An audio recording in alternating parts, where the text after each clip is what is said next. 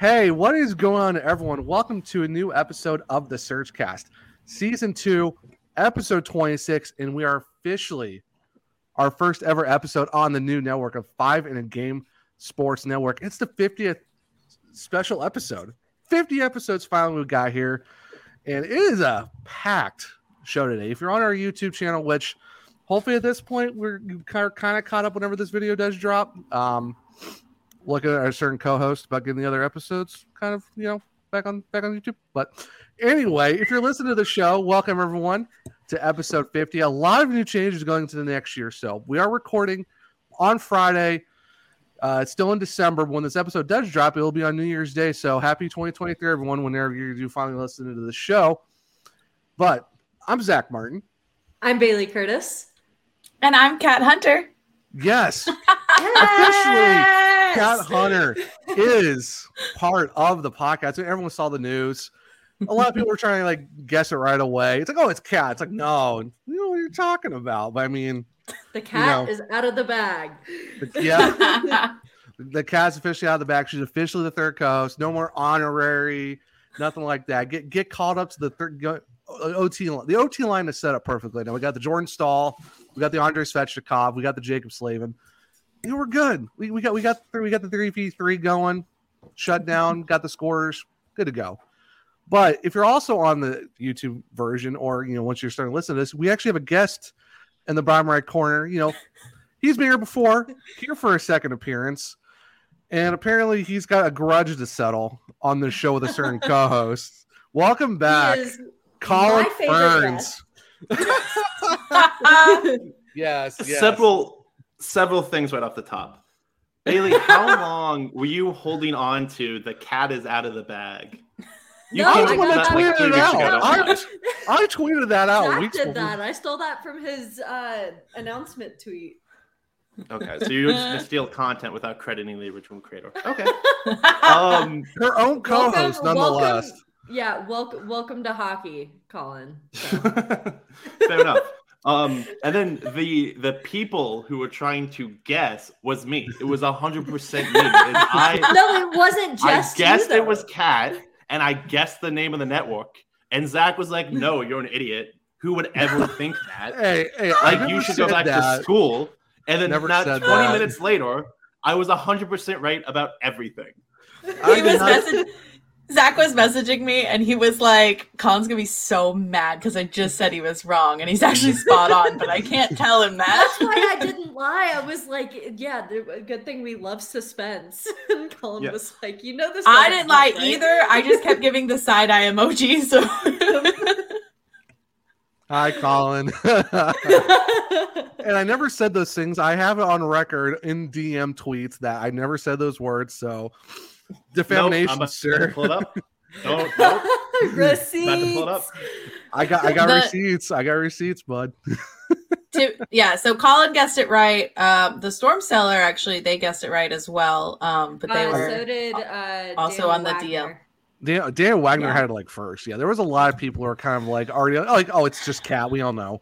I'm gonna be honest. I was trying really hard to keep it like I didn't know how secret it had to be secret, so I was trying really hard. But every time I would try something like a hint or a teaser, Zach would like like it or like comment on it, and I was like, "This is becoming more obvious by the day." So it's not that secret. no, it was not the most. No, we're, we're, we're we're not we're not that sweet. I mean, we we like to have a little fun with it, but it's kind of like we all we don't know what's going to happen. I mean, it was like bringing me on. It was the worst kept secret in hockey or Canes podcast Twitter. So, and I have to um, say, I mean, I also have to say this too. Like a lot of people are like, okay, got Bailey and Kat on the show now. The SurgeCast is just taking all the best talent. I'm just sorry. it, it is what it is. Like let's let's let's be honest here. Let's. Hey, Collin, more, hey, hey, Collin, you, you, you want to join the podcast? you literally don't have enough screens. I would never, I would never, I would never have to bring a guest on this podcast because we got four people on here. I would never need to bring anyone else. Yeah. See, Zach um, is excited not just because you know I'm part of it, but also all the jokes about me taking over his job have stopped. Yes. Now it's we're working together. No, see what he's not just a hat rack, my inside friend. job. It's so much easier now that you're already a part of the show. So Zach's gonna take a break. I'm air quoting. I don't know. I'm doing this on an audio medium. He's gonna take a break and then just not come back. It, he's gonna be the Andra Ondrej Kase of SurgeCast. That's what this is. Wow. So I go from Jordan Staal to Ondrej Kase. No, Jeez. he'll be he'll be more like Gardiner because Gardiner at least played some, and then he got injured, and it's just a long term injury. You're right, and now he just kind of hangs around. You're right. Uh, and then uh, to finish this really long intro, when this came up, you know what, Zach? Anyways, uh, I For don't our know when audio came up. people, Collin just got kicked a little bit. Remember It's who holds the power here, Collin. I have The, received o- the OG host has all the power. I mean, I can just start bringing Kat and Bailey on my show, show them what a real podcast is like. You want to play this game? You want to play? I thought we were Zach? I thought we were doing the ice melting takes later and starting the drama then, but now it's already started. Well, it was always going to start. said- Oh yeah, well, Collin wanted to bring the smoke anyway because apparently I don't like him very much, which is just false, sir. It is a true fact. I don't know if it was the last episode because it feels like you guys haven't made an episode in 30 years. yeah. oh my Um, gosh.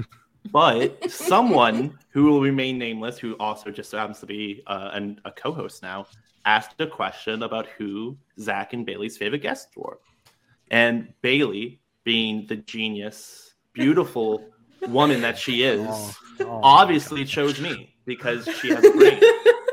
I don't. know. And then Wow. Zach, the uh, petulant podcast host that he is, decided to ignore. I mean, I mean, I mean, I mean, I've been called worse. I mean, it's okay. All right. to also be fair though, with that question, fair. that Yeah. some to be fair, to that whoever the beautiful woman that posed that question, she also said that she couldn't be selected in that answer. So No, Collin was no, no, no, also no, no, a no, no, default. no, no. You never said that you couldn't No. be selected. You said No. it doesn't have to be me, or I never said That- it had that- to be me. That was the humble way of saying it. no, you lost, Kat. Don't worry about it. It's fine. And then because it's Kat's first episode, I am automatically her favorite guest that she's ever had. Is that how that Was- works? Yes. So Zach is now outnumbered in his bad opinion. Okay. I mean, who knows? This this episode could take a really deep dark turn, and you could end up on a bad side. So better watch it. I'm, I'm actually only here to make everyone hate me. Originally, it was Oh. just going to be Zach. oh, And so you're as- not going to be my favorite at the end of this episode. No. okay. He's taking he's taking his talents. He's taking his talents from Twitter and putting on the podcast, stirring up Yeah, trouble wherever he goes. I'm. Uh, oh Never man, no, I was this. Almost 10 minutes in, haven't talked a word about hockey. Anyways. I mean, How that's, it that's, that's that sounds about right. That sounds about right. But yeah, like I said, we have a very jam packed episode. I mean, we got we have been off for a little bit because obviously we had to do some behind the scenes stuff. Like I said, we got the new network at Five Big Game Sports. Really excited about that. Doing our first you know show on there. We also got a live show coming up with all the hosts from all the podcasts on Sunday. Uh, when this actually does drop at noon, uh, make sure to stop by at 6 p.m. Eastern time to watch us, you know, talk hockey with all the hosts from My High Pundit, Let's Talk Will Hockey Pod, and obviously here at the SurgeCast. Six hosts on one podcast.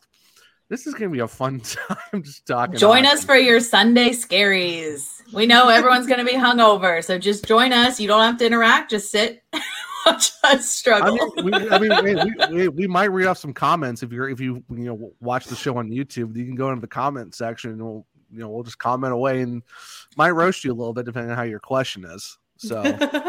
I mean, hey, with with Jared on the live show, it's bound to happen. So oh yeah, for sure. bringing for all sure. the heat. No, that sounds about right. Only talk about bringing the heat. Um, how about these Carolina Hurricanes, y'all? I mean, Beautiful transition. Nice. You know, You know, first episode back, first you know, first show on the new network. You gotta come in hot and ready. You, you gotta be, you know, gotta be fast with it, man. Gotta be fast with these takes. But uh, yeah, the Hurricanes nine game winning streak as of right now, 15 game point streak. I mean, the Hurricanes are on the cusp of possibly breaking a franchise record for most wins in a row. Hopefully it happens. So when this episode does drop, hopefully it did happen.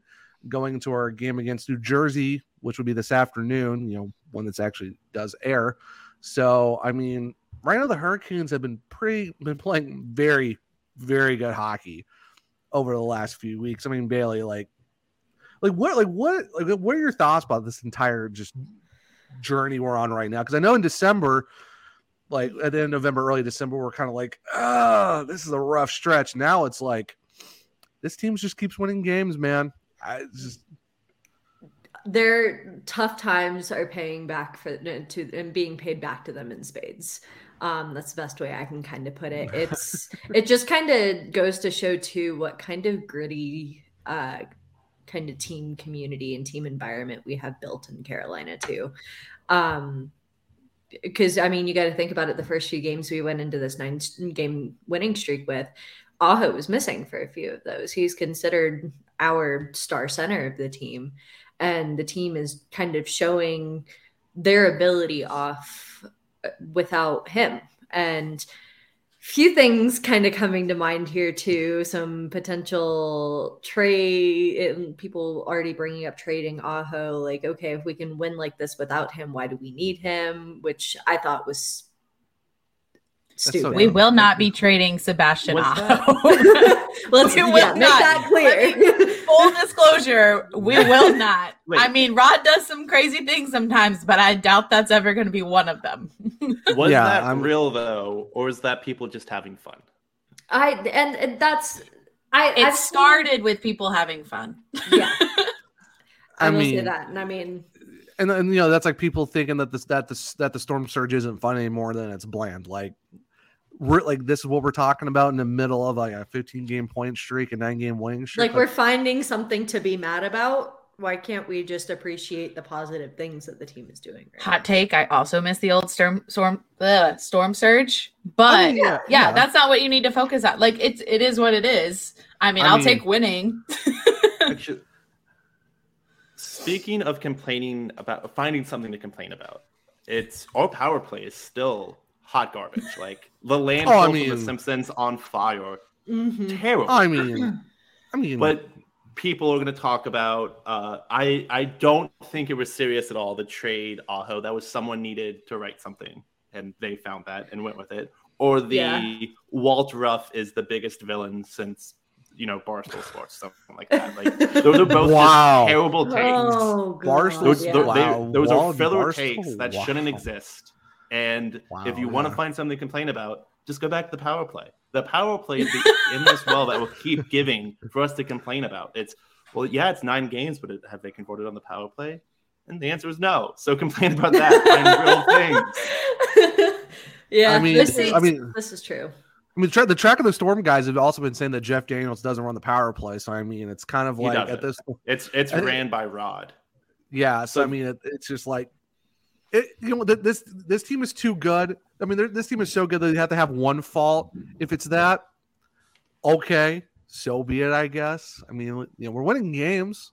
So it is interesting. I mean, I don't have the stats in front of me to back it up, but from my memory of watching the games, so every now and yes, it's still hot garbage. It's not the best power play, honestly. Um, and honestly, we make other power plays look like hot garbage when they can't get past our penalty kill, which I'm like, I'm okay with that too.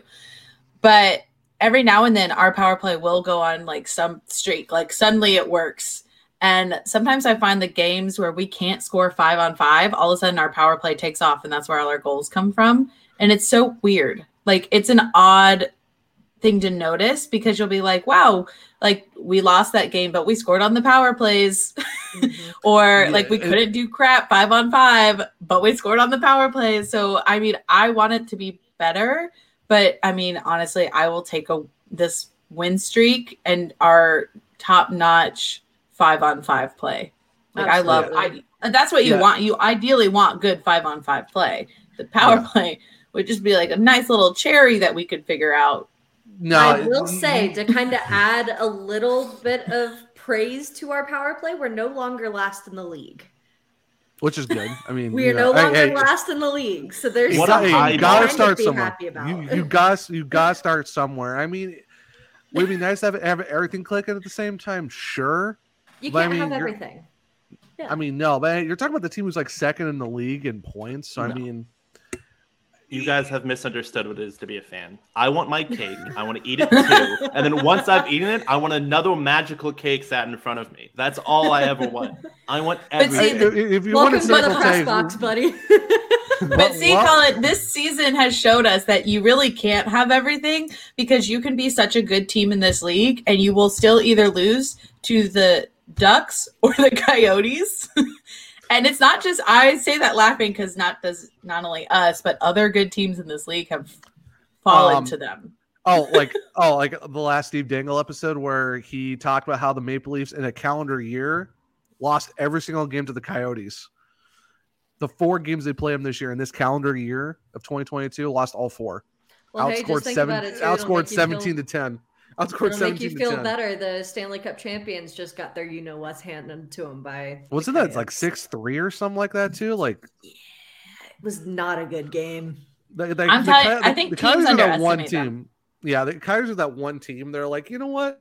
Let's just ruin everyone's day Yeah. and give them a loss just because. It's like It- Rem- that makes remembering our loss to them, they are the most frustrating team because they are like they are hardcore like nitty gritty team. Like they definitely probably I personally think lack a lot of the like high like nature skill and like showy and all of this.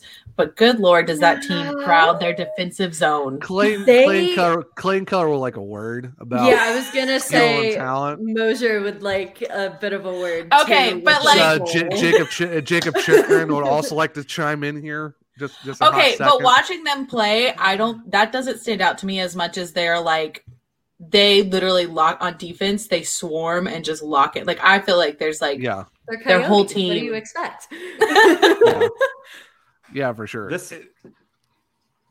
You're fine, Zach. I've cut you off twice. You're good. Dang it, no, no, it's it's just one of those things. Like for the Canes, it's would you want everything to work out? Yes, but at the same time, it's like the, there's really nothing to complain about in terms of this team. Is the fact that you know we're like I said, we're talking about they're on a run. They've been on a run for a while now. It's just the team is on a precipice of breaking a record that's been standing for a while.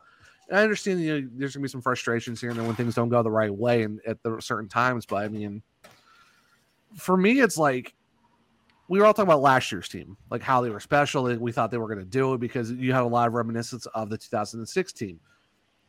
Uh, For what, whatever reason about this team this year, it's just it's giving you different vibes than what the last year's team did, but it's almost kind of like better in a sense, if that makes sense. It's just you. I It's just, I it seems like it's a more it fun almost- team this year.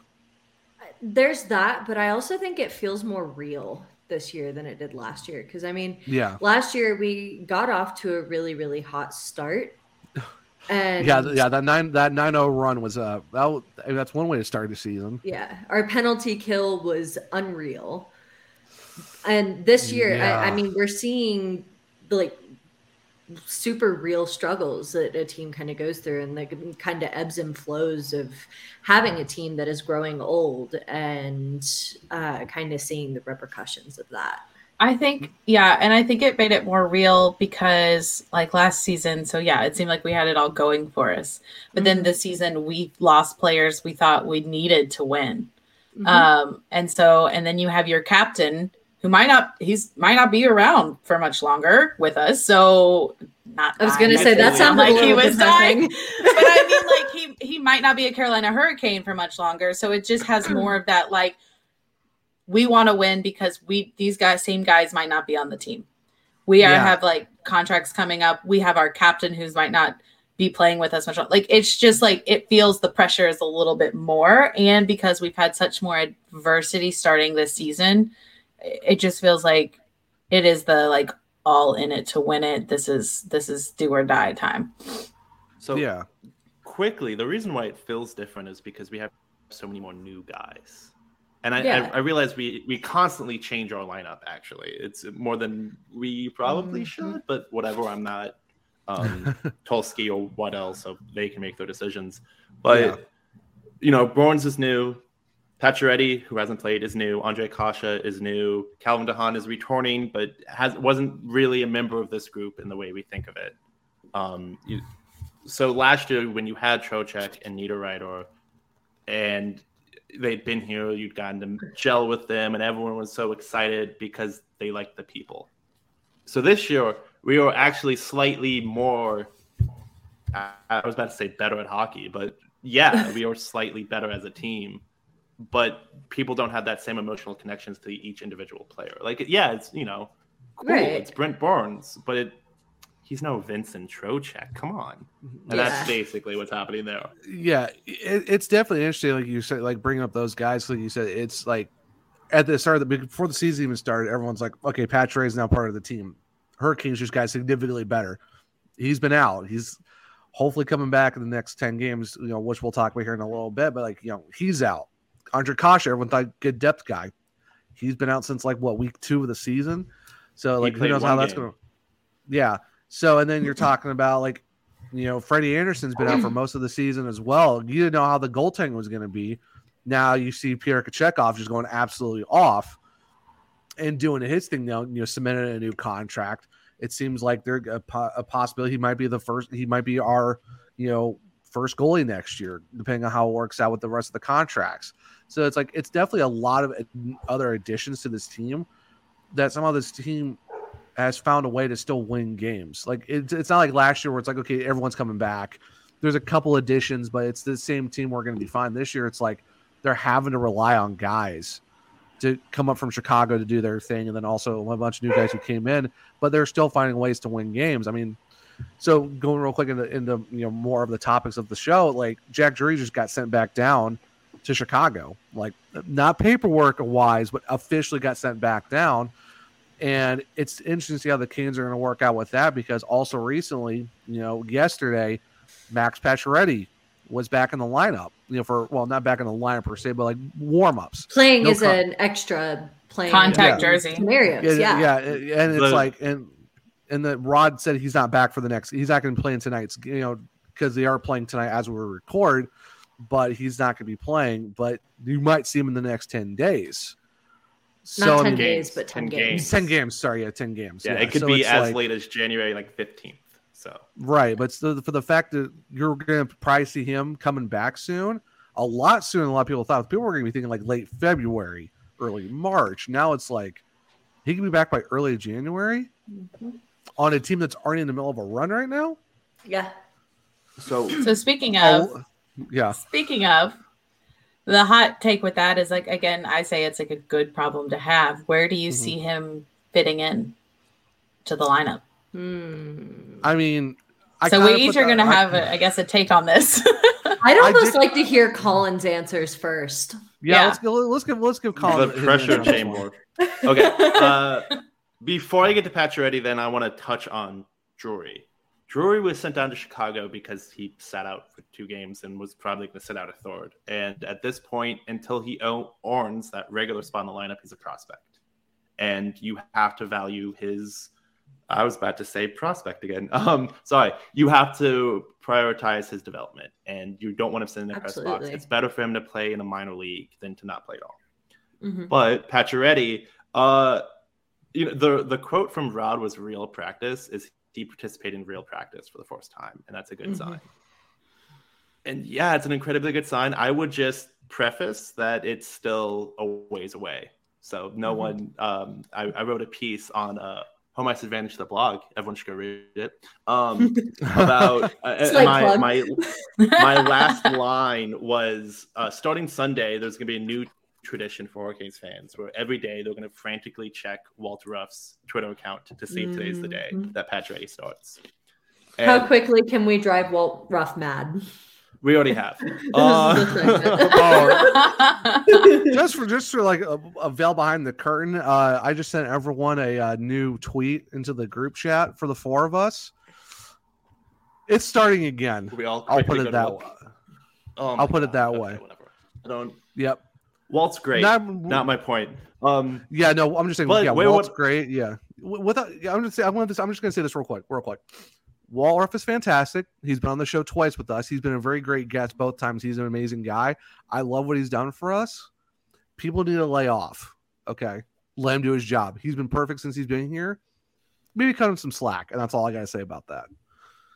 Collin, This go ahead. I'm totally sorry. off subject from um, um, Pat Freddy, but it's when Walt first got here to replace uh, Michael Smith. Michael Smith had a personality. We all knew his personality. He'd been with us for a decade in different roles, and through Canes cast and Twitter and his writing, we learned a lot about him and his personality.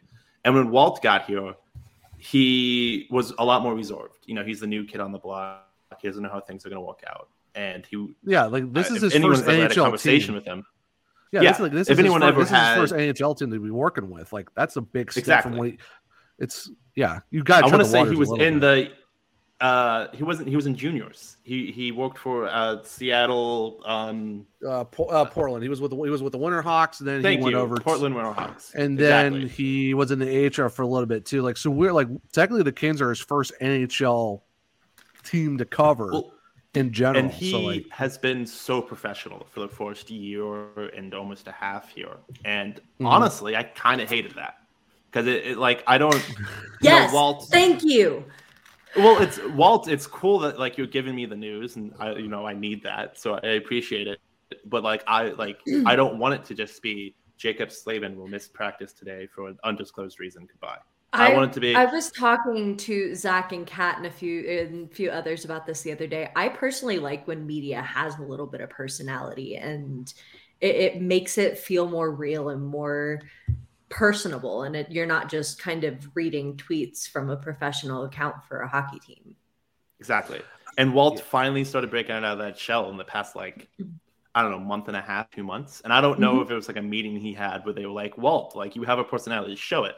Because talking to Walt in person and seeing Walt's tweets online are two completely different. Oh, absolutely. oh, yeah. I mean, like like even having him on the podcast, it's like you know, for me, it's like I understand where he's coming from. It- you're trying to, you're jo- like this. The Hurricanes are your first team. You're trying to figure out, you know, your voice with a team like the Hurricanes because the Hurricanes have been, you know, on a run the last few years, and you want to make sure you're doing everything right, and the team expects certain things. So I think you, you know, his first year, I kind of get, you know, trying to figure, you know, figure it out. What you want, what Feeling out the ropes. Yeah. Exactly. So I think like I think they're I think he's just being able to be able to do what he wants to do, you know, within context and within reason, of course. I just think that like he knows Rod, like he knows how people are gonna give him his answer So maybe he doesn't ask certain questions because he know the answers he's gonna get out because he's already done it enough times where it's kind of like, hey, we don't need to bring this back up again. I think that's where people need to understand is that as fans, we're not entitled to know everything. Mm-mm. We are fans for a reason. That's why certain teams only allow you to say certain things through tweets, through interviews when they come on shows and stuff like that. So it's like there is a decorum, there is a process to do things. Well- like we'll ask we'll, we'll ask Andrew Rinaldi because Rinaldi with us next week. Spoiler alert: Andrew's coming back on the podcast next week. Because I was talking, I was talking to him. I was ta- I was talking to him about this. It's just it's a thing. Whereas there's a certain level of you have to do things by how the team wants you to do things. Do You it by the book. He's a team So- employee at the end of the day. Walt is a team Exactly. employee. and Exactly. also and also like so walt is giving us what he knows. He's there. He's getting some inside scoop. He's telling us what he knows. Okay? Mhm. he's not making the decisions. The questions we are posing towards him and follow-ups like he's just telling us hey this is what i see. This is what rod has told me yada yada yada. And we're coming back being like that doesn't make sense. Can you give me more detail? Things like that. And like what do you okay you're either gonna have him just be like not respond to your tweet which is like fair because he really d- probably doesn't have any He follow-up. doesn't need to. These- these No. same que- yeah he doesn't need to respond to you. These same questions that we're probably posing to him is once he's already he already is thinking. He might know some answers to or he knows how rod's already going to respond but he cannot share that. He doesn't need to do extra. So him coming back and just some of them he's been a little sassy. It's it's twitter. It's literally what the it. site is. We- we- um, it's his personality, but he's never straight up insulted someone. He has clapped back at them in a very fun way, like the same way someone else would do to you, but like not attacking the person. Not like I think the one thing like he, what like, am I shared a supposed to do? Not stand up for myself? Why is that considered? And some of it's not even standing up for him. He's just being like, "Hey, I don't think I can go back and ask the coach this question. Like, So- sorry, but not sorry. Like, that's common Yeah. sense." Or like, To provide, You're asking me this. to provide a little context because I feel like we just went off in a whole storm here. Um, so Walt, me and Bailey knew this would happen. Me and Bailey Um, knew this would happen. so it, most of this started a couple days ago when Walt clapped back on someone on Twitter, and I, I'm not gonna pull up that tweet. But the one that started this conversation because it happened as we were recording is the the question to Walt is. I don't understand, Walt. Can you please get some sort of update on Pyotr or at least ask Rod about it? It doesn't make sense because it looks like Raanta will be starting again tonight. what? And then Walt responds with, "No, I don't think I'll ask the head coach why he's going to go back to a, a goalie coming off of a 24 save shutout. Seems pretty understandable to me." Which, to be fair, yeah. yeah. Um, and then the same guy who started something a few days ago, uh, quote tweeted it and put pot kettle, which is just stupid. Like, no. Do you, if you've ever listened, or I, I guess not be a part of, but if you've ever listened to a media scrum with Rod, he's how do I phrase this? He's A a, former hockey player, and is you know he's a He man of a like few it, words. Yeah. yeah, yeah, and um, so like you, when you get what you Pacioretty was, get. yeah, when, when Pacioretty was still in his practice jersey, every time someone would be like, I'm sorry, his uh, no contact yellow jersey, and every time someone would be like, so what's going on with Patches? He was like, don't ask me. There was literally a time a few weeks ago. He was like, you're wasting both of our times if you ask because I have no update. There was nothing. Like I mean, there was and- no and- And answer I, for you here. what I And- and- love what Rod does too is he'll say, "Don't ask me questions about it until you see until this happen." yeah, So, and that, and, that, and that's basically and that's what Walt that's what Walt has to keep telling people is like I can't give you more information on something that's already been discussed multiple times. There will be no updates until an update will be given to you. That's just how it is, and that's why and that's why like we and we usually don't do this on the podcast. So I think because the fact that we have to talk about this now is the fact that this has been going on for days and now it's still continuing days later. We don't go on a soapbox. Well, well, I no. It, for me, this is not why I started this podcast, and that's not why like that's not what we talk about. But I think of the fact that Walt Ruff has been on here a couple times, and I he's good at what he does. I think it's to the point where it's like, okay, people need to realize that Walt has to do his job. He has a certain way he has to do his job. You cannot dictate to him how he's supposed to do his job, and then you can't just start giving him crap every time he's like, "No, I can't do that because I've been told to not do that." By the head coach multiple times. So people, that's why I said th- this isn't a podcast that's going to clap back on fans, but it's getting to the point now where it's like, guys, lay off Walt, just stop. no, and It's it, home it ice. gets to the Home point to ice is what's going to clap back. To kind of clarify I leave, some I leave the, it to Collin. yeah, to clarify some of the points that fans are making against it too, because one of the big things that fans have kind of come together and made the consensus on is that they don't hate the reporters. They like the rep- they like reporting from uh, reporters on the team. Um, they just don't like, and they use the word conceited reporters that make them feel like they let know less about or that make fans feel like they know less about the game than they do and I felt like that was just kind of throwing you know what in the air, hoping to make something stick because I have Yeah. never heard any kind of conceited, I know uh, way more about the game than you do, so sit your butt down and let me do my Well- job. like, it, well, like, well, like throwing Chip Alexander or Cory Lavalette or anyone like that into the, into the mix as well. It's like I've never seen them from any from any of them. Mike Maniscalco. They threw Yeah, Mike like- Maniscalco in the mix too. Yeah, What? it's just Yeah. yeah, it's it's Because like I said, apparently uh, something happened on one of their Canes cast episodes, and Mike made some sort of I mean, comment, and, and- I'm like, "What?" And Mike to be tags fair- me on that to be fair- podcast all the time, like specifically me. He makes fun of me. and and to be fair, you know, To be fair, to be fair. their show. positions, reporting, being media for the team, being up and personal with Rod, with the team nonstop, like seeing what's going on. As a fan that loves hockey, knows hockey, I can look up things like, yeah, maybe they do know more than me, but I also never felt like they're going to be like, oh, haha, I know more than you. Instead, they're like, hey, this is what I know. Let me share it with you, but I can't give you more because the coach isn't giving you more. And or and also gonna- the team is also saying don't share that. Yeah. And I don't mind listen, again, like maybe in like a newspaper, maybe like, you know, written in articles, things like that. Like maybe you're like, okay, professionalism. I think what Walt has done personally on Twitter is been fun and engaging with it. It's kind of the Carolina Hurricane way. It's a way to engage with fans and show personality, but you're not being disrespectful. It's like saying the storm surge is disrespectful, in my opinion, because it's showing character and showing personality, but it's not like it's like, hey, this is how we operate. It's not against anyone, but it's who we are. So that's my two cents. I don't know if we want to get back to patches. disagree with you. All right, yeah. all right, all right. So enough with this rant. I I know we didn't. I didn't really want to get on top Thanks of for on this sticking with topic. us, guys. I I really I have did my want to get on this topic. slide. I've been this whole thing was Yeah. just delayed so I could come up with my patch ready line. Um, so Okay, Where do I did wanna see Pat- we Pacioretty in the said we said new year, new rants, and we have started strong. I Oh held my to my word. yeah, so, so, so Collin, give me one more second. So, like I said, after all of this, this not really wanted to get on topic on the show, but it had to come up eventually. But just saying, guys, like this, like just Be respectful. let- please be respectful to Walt. We're not clapping on. We're not.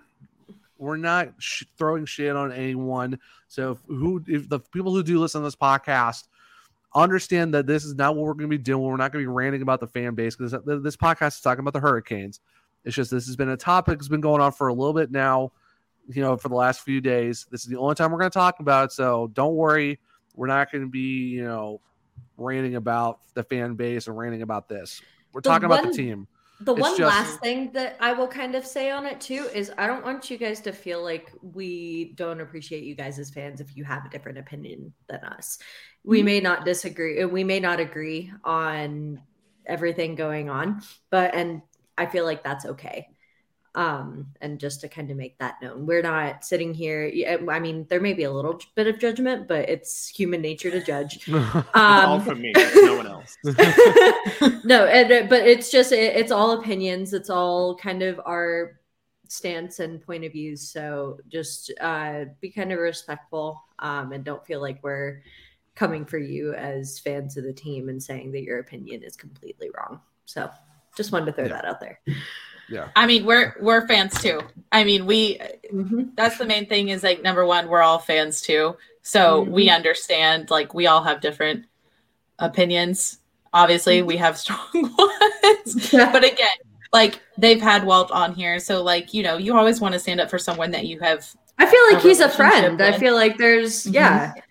and and like again we want to be respectful to i mean you would try to be respectful to rod brind'amour and just because walt is a little bit more front facing with fans we should be just as respectful asking him and talking with him and interacting with him as we would the head coach um because i don't know i just think yeah I that's my I two mean- cents too I mean, the, the Hurricanes account is pretty sassy, and we praise them. Walt is just taking notes. Exactly. Okay, so Collin, your patches line. Anyway, I got some off mic stuff to tell you guys later. Um, uh, Pacioretty lineup. So let me start bagging on you as a fan, you as a Hurricanes fan, or a terrible. No, okay, really though. So there was no way Pacioretty is going to be in the top six. Uh, I'm sorry, anyone who thinks he's going to be on the third line. Zach, uh, you're insane. Um, there was no way Rod's going to break up Fast, Martinook, and Staal in the same way he would never break up. I, I think literally one time last year he broke up Niederreiter, Fast, and Staal. So unless someone gets hurt, which isn't an impossibility, that line's going to stay together. And there was no way, excluding maybe like the first one or two games, you would put. I was about to say Stastny. Sorry, Pacioretty on the fourth line. that was my kind of thinking too. So I just don't see it. Like, w- what was the point then? You know what I mean? Like, if you're only going to give him 11 minutes of ice time, what was the point? Like, we've waited all this time for you to literally just tease us. But yeah, so he's he's. I don't think he's going to end up on the fourth line just because that fourth line. Mm, okay, so let me let me say the lines. The top line: Jarvis, Teravainen, Aho. Love that all day. And then hear me out on this one. This comes from someone who loves KK. I'm a huge KK supporter. In fact, I don't think he should be on the fourth line now, but KK should be on the fourth line when Pacioretty gets back. You give Necas a good, real look at center, and then have him surrounded by Svechnikov and Pacioretty. And I realize with both left wings, uh, Svechnikov and Pacioretty, Svech can play right wing though too. exactly. So, So, work with me. there we go. I'm a genius. They should hire me as. my I understand where you're coming from. Here's my thing though. See, this is where he hates me. We all Nietzsche's- need to share our lines. All right, let, let's share the lines first, and then we'll actually talk about it. Okay, so Kat. Okay, well, well, Okay. okay. so, so what? Okay, so what about your third line then? Let's go through all the lines. So, Collin, who's your third and fourth line? Do you have those set, up, or, you, or is it just your My top my six? third line would re- remain the same. So it's Right, still so the fourth- so the Mal- fourth- Nook, Boston Staal, and the fourth Kotkaniemi, Noesen,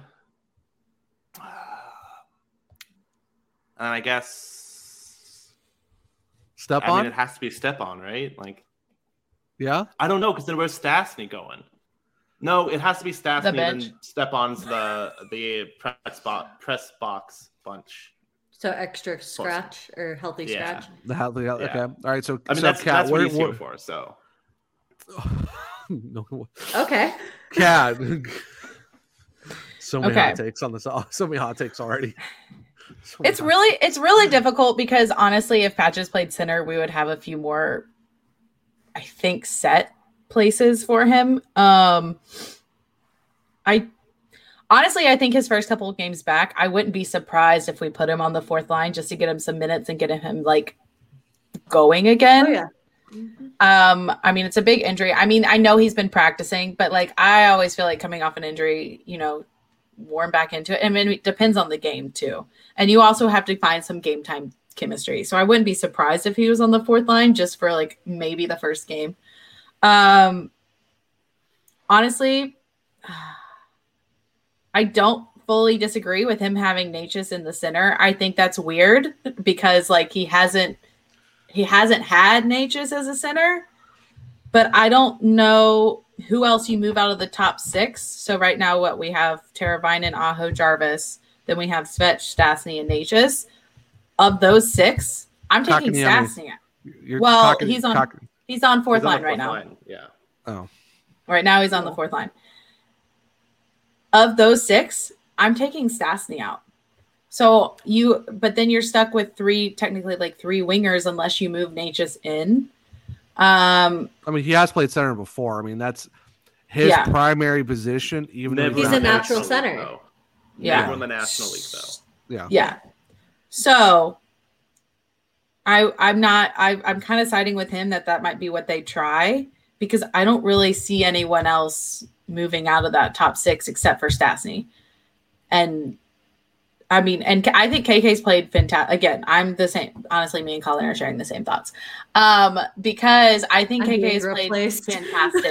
I I think I think stat I mean honestly Stastny and KK in my opinion have played the same.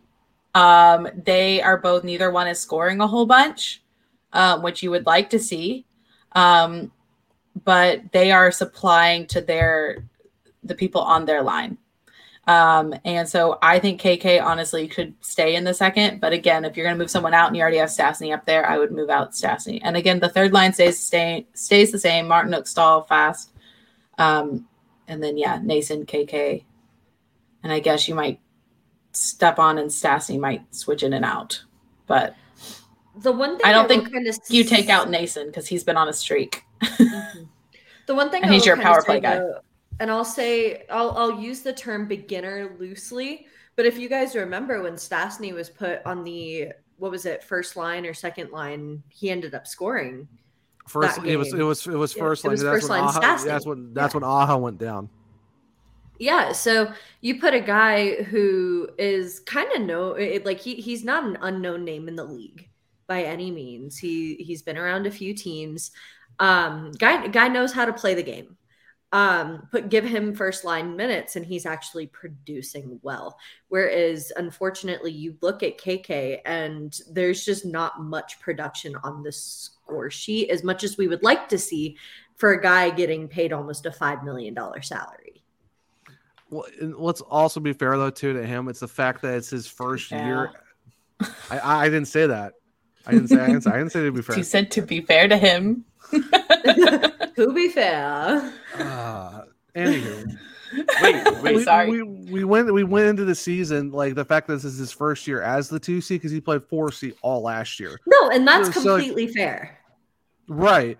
And I think that's why he's kind of he's still trying to figure out how it's going to work out because you know the top six has been changing a lot recently with Aho being out, Svechnikov getting moved up and down the lineup, Jarvis being moved up and down as well. So Kotkaniemi really hasn't had a solid second line with him all season. It's been changing too much. Yeah, you had the confidence line, and that has not been restored yet. Yeah, because Um, we, we saw what those three were doing together at the start of the season. They were all they were all flying high together. And now it's kind of like it's not been the same. And I think that's it's kind of what has been kind of like sidelining him a little bit. The fact that it's just not has been it's he's not had that consistent line group that was working at the mm-hmm. beginning of the season. I think that's why he's still having issues.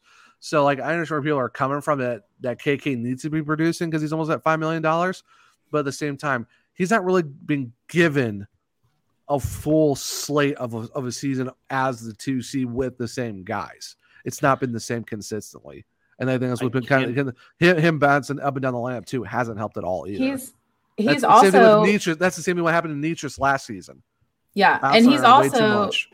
He's also more. I mean, I stand by this. He is more of a Staal than he is a Trocheck. Like that's the mm-hmm. kind of player I see Yeah. KK as. yeah. And so, if you've noticed, Staal has been on the same line with the same guys consistently. And mm-hmm. then he started producing like crazy. And then, Yeah. but also that line is a grind line. The line that KK was on with Svech and Necas and every now, like those guys are not as much like Svech can grind, but they're a little bit more of like the quick, like it's the quick passes, the like little skill cells sets, it's things like that. So it's a different like KK is still helping them produce, but he might not be producing the same way because he's trying to find the guys he's playing with. And also, if he's a, a Staal player, but he's on a different type of line that's not consistent, he's not going to be as consistent. I still think he was doing well because he was helping his teammates. Like, I don't think Yeah. he was He's dragging he's- his line down, kind of like how we were thinking at the beginning of the season. Turbo was actually holding his line back a little bit because he started the season slowly Yeah. and then got injured, unfortunately. But I never saw KK like we're always like he has all this potential. We're paying him all this money, but I don't think he's like I think he's working his way to that money. I don't think he's immediately going to be No. that money worth. Well, the thing He's is, so Cock- young. Cockney, yeah, he's like 21, 22. And the thing with Cockney is he's not a he is a playmaker. He's not a goal scorer. Like, and that's the thing that people I I think need to understand is the fact that not every single guy on the lineup is supposed to score 20, 30 plus No, goals a season. Absolutely. And I Yeah. think that's where like you have guys who are going to be more of a passing player than a goal scorer. No, and that's that's why I prefaced what I said. I was like, Oh, no, he's no, I- not I get what really you're producing saying. well on the score sheet. no, no, but- I, I, get, I get what Yeah. you're saying. No, I'm just I'm just saying. How dare you, Bailey? But like, How dare I be talk, critical? talk, talk about another player that has been around the league for a long time. That was a lot of pass first. Now has scored a lot more in, in the last like few years. Patrick Kane. He was a pass first player for a long time. That's why his assist numbers are so much higher than his goal scoring. And then people want him to start scoring more. That's where his scoring touch finally came because he started being first of himself rather than keep passing the puck. That's where Kotkaniemi is right now because he's still pretty young in the league. And let's be honest too. The Montreal Canadiens did him no service on his production. The same thing with Lafreniere in New York right now. First overall guy can't produce because the Rangers aren't producing him to where he needs to be. And I think with Kotkaniemi, he's still trying to figure his game out because Montreal never did it right with him. I think in the fact with where he was last year as the 4C, you can't expect him to just go from 4C to second C and get this contract and then automatically be on fire. That's just not how it works. You got to give him time to produce, and Well, that's why saw his that line's with- never been the same. You you saw that with Svechnikov being re-signed too. He was on a hot Yeah, tear he- at the end of his contract. He gets a big paycheck, And, and all of a we- sudden there's a little yeah. bit of a slump.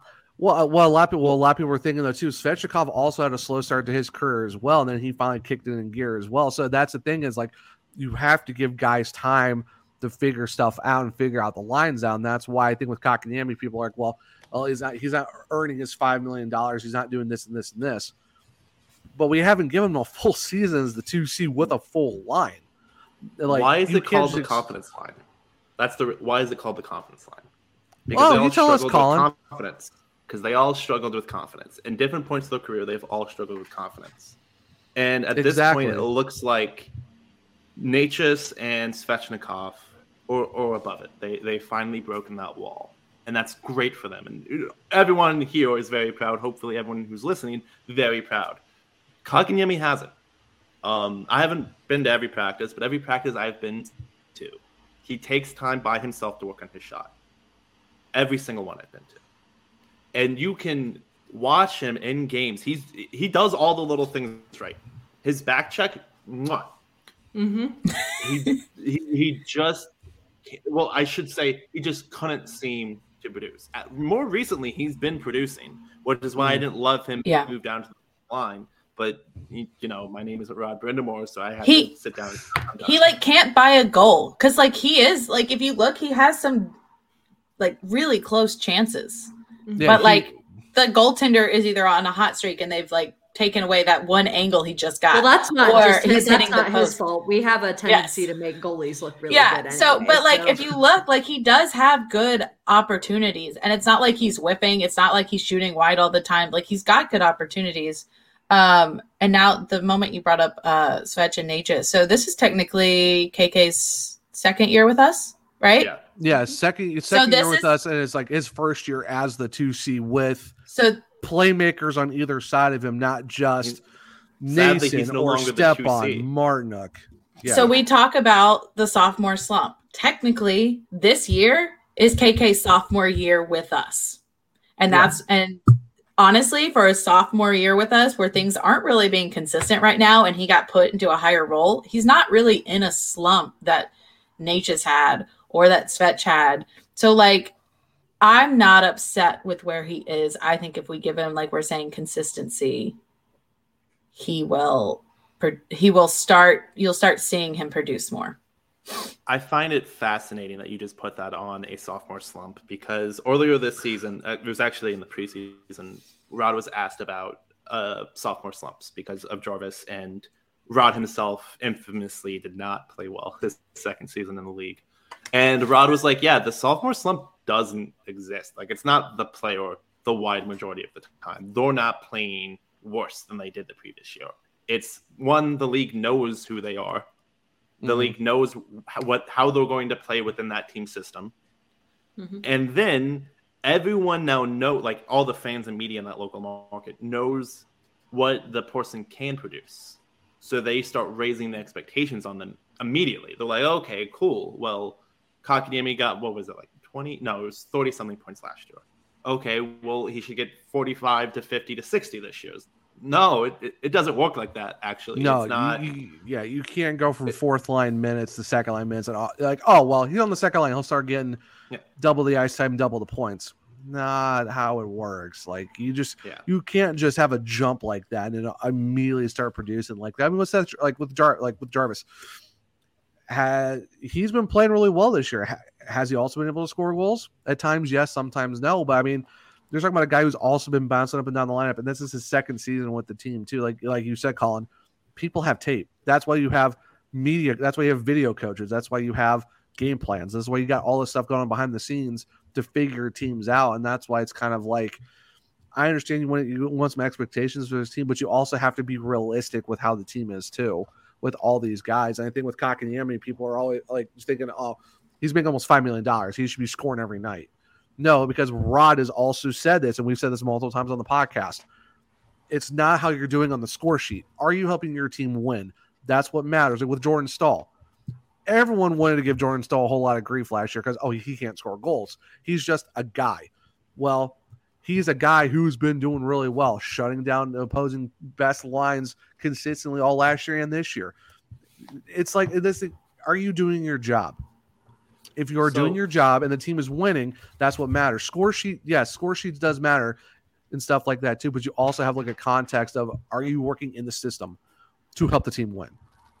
Every team has a player that the fan base has decided is their liability, whether it's for cap purposes or not. And for Yeah. the longest time, like almost the entire 10 years he's been here. Actually, is it more than 10 years now? It It's might been a be long. 11 It's been a. It's, that it's Jordan been a, it's been a long here. time.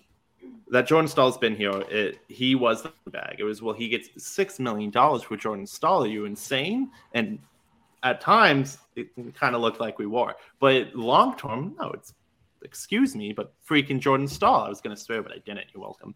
Um, You can. and oh, can I? I already felt Yeah. it myself. It's feel like I'll, I'll know next time.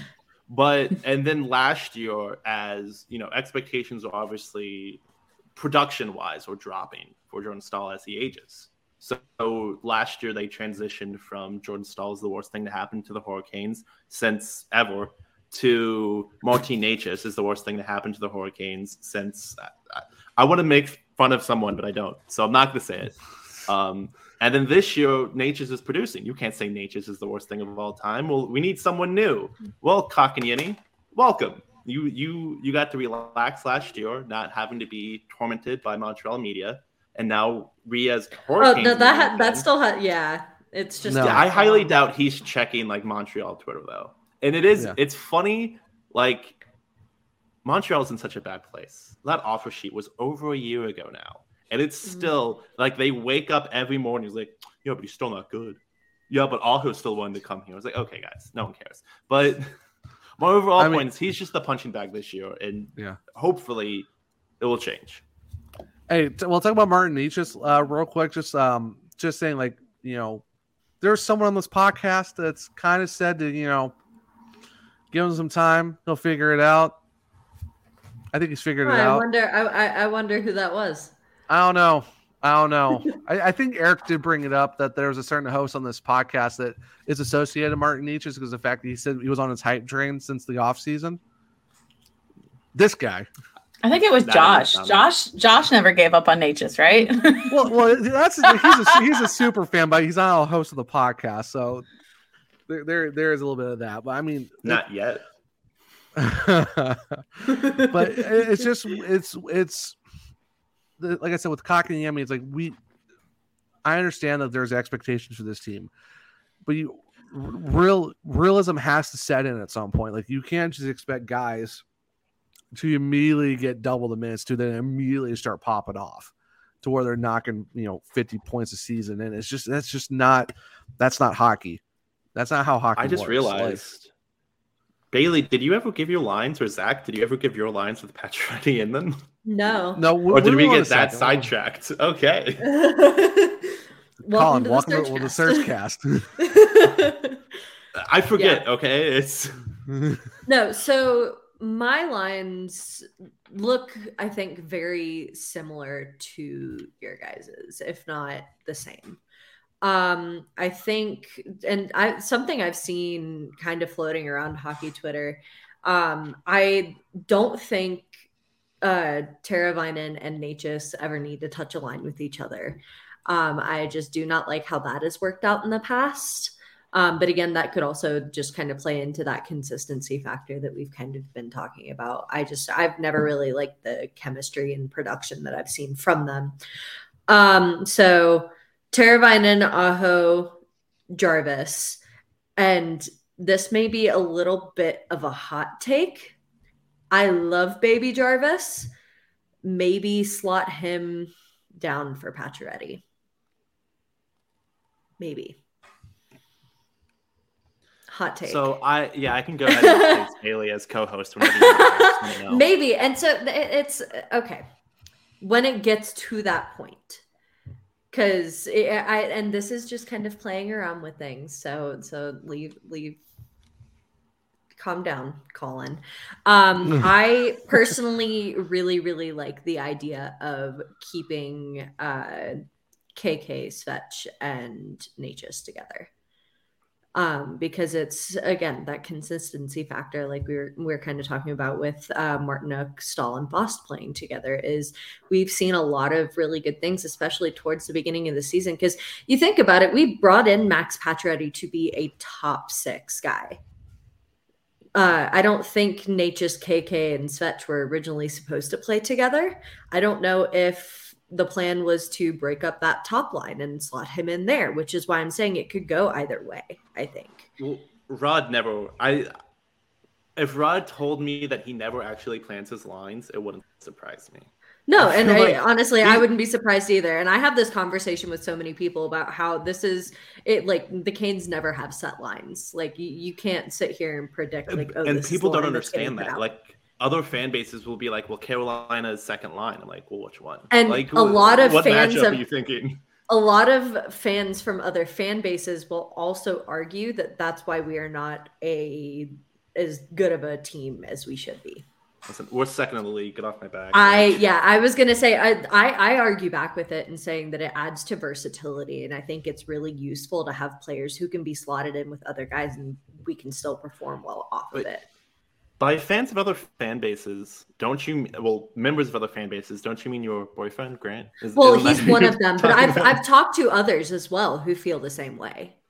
Yeah, Don't I've ask had many Boston of fans. conversations where they try to talk to me like, "Well, your guys' second line isn't as good as it should be." And it's like, we don't have a second line. It's Rod doesn't not number his lines because he doesn't like to put an order on it. It's because I mean, you think about it, we don't. We also we also have more healthy players than they do right now. Okay, and, and I'm not just talking about Avalanche fans, guys. Um, no, but you also think about it too. We don't start our top line uh, No. for games. We start our third line. Jordan Staal takes the. We start- uh, it- we it start really- the Third. we start the hot line. We Yeah. start It- the it's- line that he thinks will either be matched up well against the other team, or we start the hot line because he knows he knows the other team that we're playing against. Yeah. So I don't know. I personally just kind of seeing the hot start that they got off to. I would like to see Necas KK and Svetch kind of stay on the same line. Keep our grit line together with Martinook, Staal, and Bost. And then the fourth line um, would be Noesen, Stastny, Jarvis, maybe, in my opinion. But again, this could be jumbled around. You could switch guys out. I would honestly really kind of like to see some jumbling around to kind of see what works better. But as of right now, Patrick, eh, I, I I agree with you guys in saying Pacioretty. I don't think is going to see top six minutes in his first maybe two three games back. Maybe maybe just the first and second, and and I think that's largely in part because Pacioretty's not. Vegas played a completely different game of hockey than Carolina does. So getting him some third, fourth line minutes is a kind of great way to sit and kind of ease him into the system. But again, he was brought onto the team to play top six minutes. And I think eventually we'll kind of see that. And we may see some players that don't deserve to be taken off those top six drop down. I don't think it should be KK. So I I yeah. see flexibility with Jarvis. You're right. I mean, to be fair, th- to be fair, stop saying that. Were you guys sponsored by Letterkenny and you just never talked about it? Is that what this is? I mean, Um, so just like with I think with KK and Stastny, Stastny has the experience and the time in the Yeah. league, whereas so does Patches over Jarvis. So I could see that flexibility of Jarvis being pulled down and given a little bit less time. Um, but no, I I agree with you. It's it's a good problem we have. Yeah. and I and, and again, I would love to keep Jarvis up on that top line if I absolutely could. If we could have four top lines, it, like I, I would absolutely do it. But again, with the way that Rod plays the game, a lot of times the lines don't stay the same throughout the entire game. He kind of changes them up based on need. And, And so if you we- do have Jar- Jarvis and KK on the bottom, the fourth line, they might get if they're playing really well, they're they're going to get more minutes than you would a normal fourth line probably So, would. Yeah. again, saying I'm moving down, uh, moving Jarvis down to the fourth line isn't really the insult that some people might think it is. Because I mean, we see a lot of production from our fourth line or quote unquote fourth line. Mhm. I too, mean, so. yeah, I feel like Zach has some takes here. I've been I watching his- smell the because- judgment from here. I've been He watching his to face while all three of us have been talking, and I'm like, what is he gonna say? He wanted to be last just so he can be like, listen, you guys are all stupid. Uh, No, no. I mean, if it makes sense what everyone's saying, and it's it's one of those things with patches. Like we all kind of thought he was going to come into the top six when, when he signed with the team, and then him being out for a while. Then you see where the kind of the team is at. You want to try to mess with the chemistry as less as possible. And I understand with the third line, the third line in the last I don't know how many games. I think the Canes tweeted out like I think it was the other day if I can find it real quick. It was about those three together. Yeah, uh, in the last five games, the third line has produced 19 points between the, the three of them. yeah. So I, that's and. I trade them all. That's it.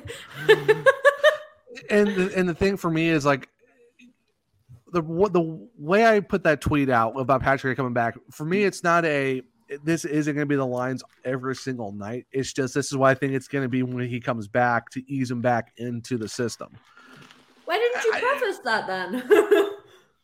You have 140 characters. Get off his back. just doing the names alone is already a, like That's terrifying. what I'm. Chicago, that's why you. Sh- that's why you shorten them to their uh, nicknames. Nicknames. Yeah. But but you still have to You put. KK. You already cut out like ten letters. You still have to list 12 guys. It's like that's still so many characters. So you could be you like, can my also you can also hopefully. I subtweet. You can also tweet under your tweet with your. No one reads. Twitter threads, Cat. That's, that's. Trust me. I, no, I'll show you my analytics. It doesn't happen. I've tried it. It doesn't. Maybe just not yours. People love some of my tweets. Okay, some of my tweets yeah. are very key- popular. Keyword some. Some. Keyword some. Listen, how many times He's like, has "I know Mike you're not talking Sondheim to me." liked your tweets? That's all I'm saying. Okay, that's all I'm saying. Mm. Anyways, keep. You were saying Zach. Uh, oh, this is gonna be a long podcast. Um, hey, it's the fiftieth episode. They knew what they were getting into. Like, Mhm. it's- it's like, how come Zach doesn't talk very much on the podcast anymore? Well, let me see what happened was. well, he went from talking for an hour and a half by himself to getting a co-host, so we'd only have to talk for forty-five minutes. To get another co-host, to only have to talk for thirty, and then he brought on a guest so he could do a quick fifteen and go home. Like, and the fact that both my co-hosts are literally the exact same person, it's just the yeah, that Spider-Man one was on you. That was that yeah, that's all your fault, bud. Hey, when you try and garner talent, you gotta make sacrifices somewhere. So I mean, it is what it is. I don't But- think it was a bad choice. No. Of course, you would say Yeah. that. Like, Yeah. Anywho, Lines. Go. so I, I understand that bringing up the third line, and for me, it's like I can't.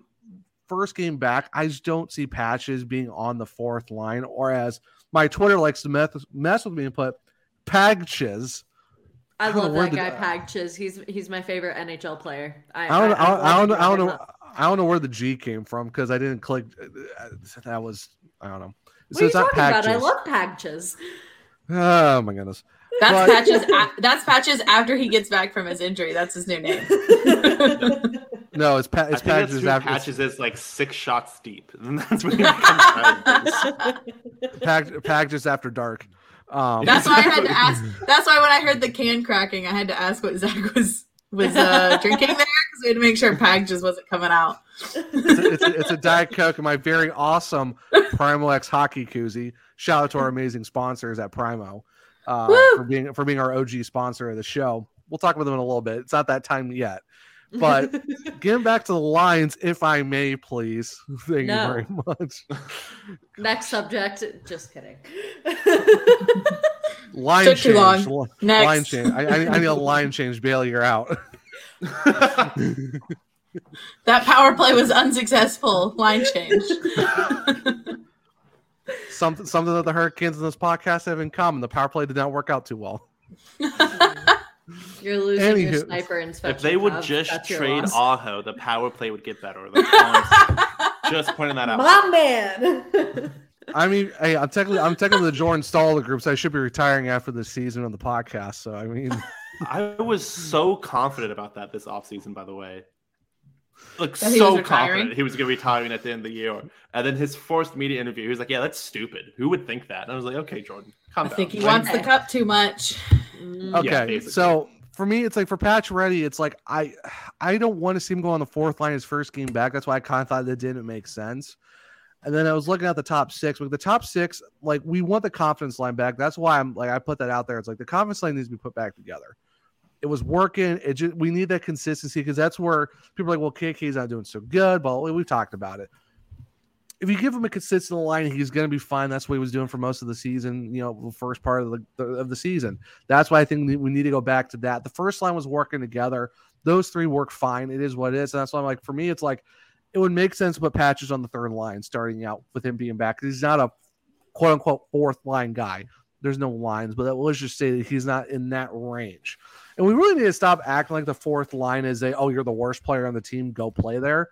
That's just not how the That's fourth not how line it works is. with us. Yeah. Well, well, not anymore. I think in the, in the new in the new age of eight in the NHL, especially with certain teams, the fourth line isn't a you are an absolute terrible hockey player, but we can't send you down to the minors. So here's the fourth line.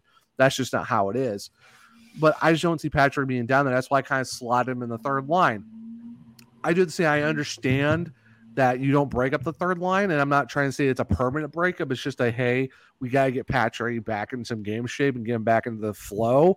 Let's put him on the most consistent line we have on this team with Fast and Staal. That's why I kind of had those two together still because those two work. Because you just add whoever you want on that left wing, they're going to be fine. That's kind of why I did that. It's not. I, a- I will say though, I think adding Martinook there has given him the boost of confidence that he's needed this season. and, and I agree with that. That's he's what I'm- and I- performed really well there. Yeah, and I'm not saying Martinook is going to be. He's like this is the lines, and that's going to be it. It's over. No, it was just a quick. Here's a what it's going to be like when he's first back, and we'll figure it out later. Mhm. It's just when you look at the top, you can't take Necas and, and Svechnikov out. They're playing out of their minds. They're playing great hockey. You know, Aho, he's our one C. That's kind of a no brainer. Jarvis, he's been playing really well. Teravainen, you really can't take him out of the top six either. So it's kind of like, what do you do with your top six? And that's my kind of where I'm struggling with it. Where do you put Pacioretty? Because like, yeah, you you have to take someone out, but it's like Necas has not played center at all in the NHL, so you know how he's going to be, and he's been playing phenomenal as the right wing. I don't want to take him out of a zone that he's been playing so well in this season.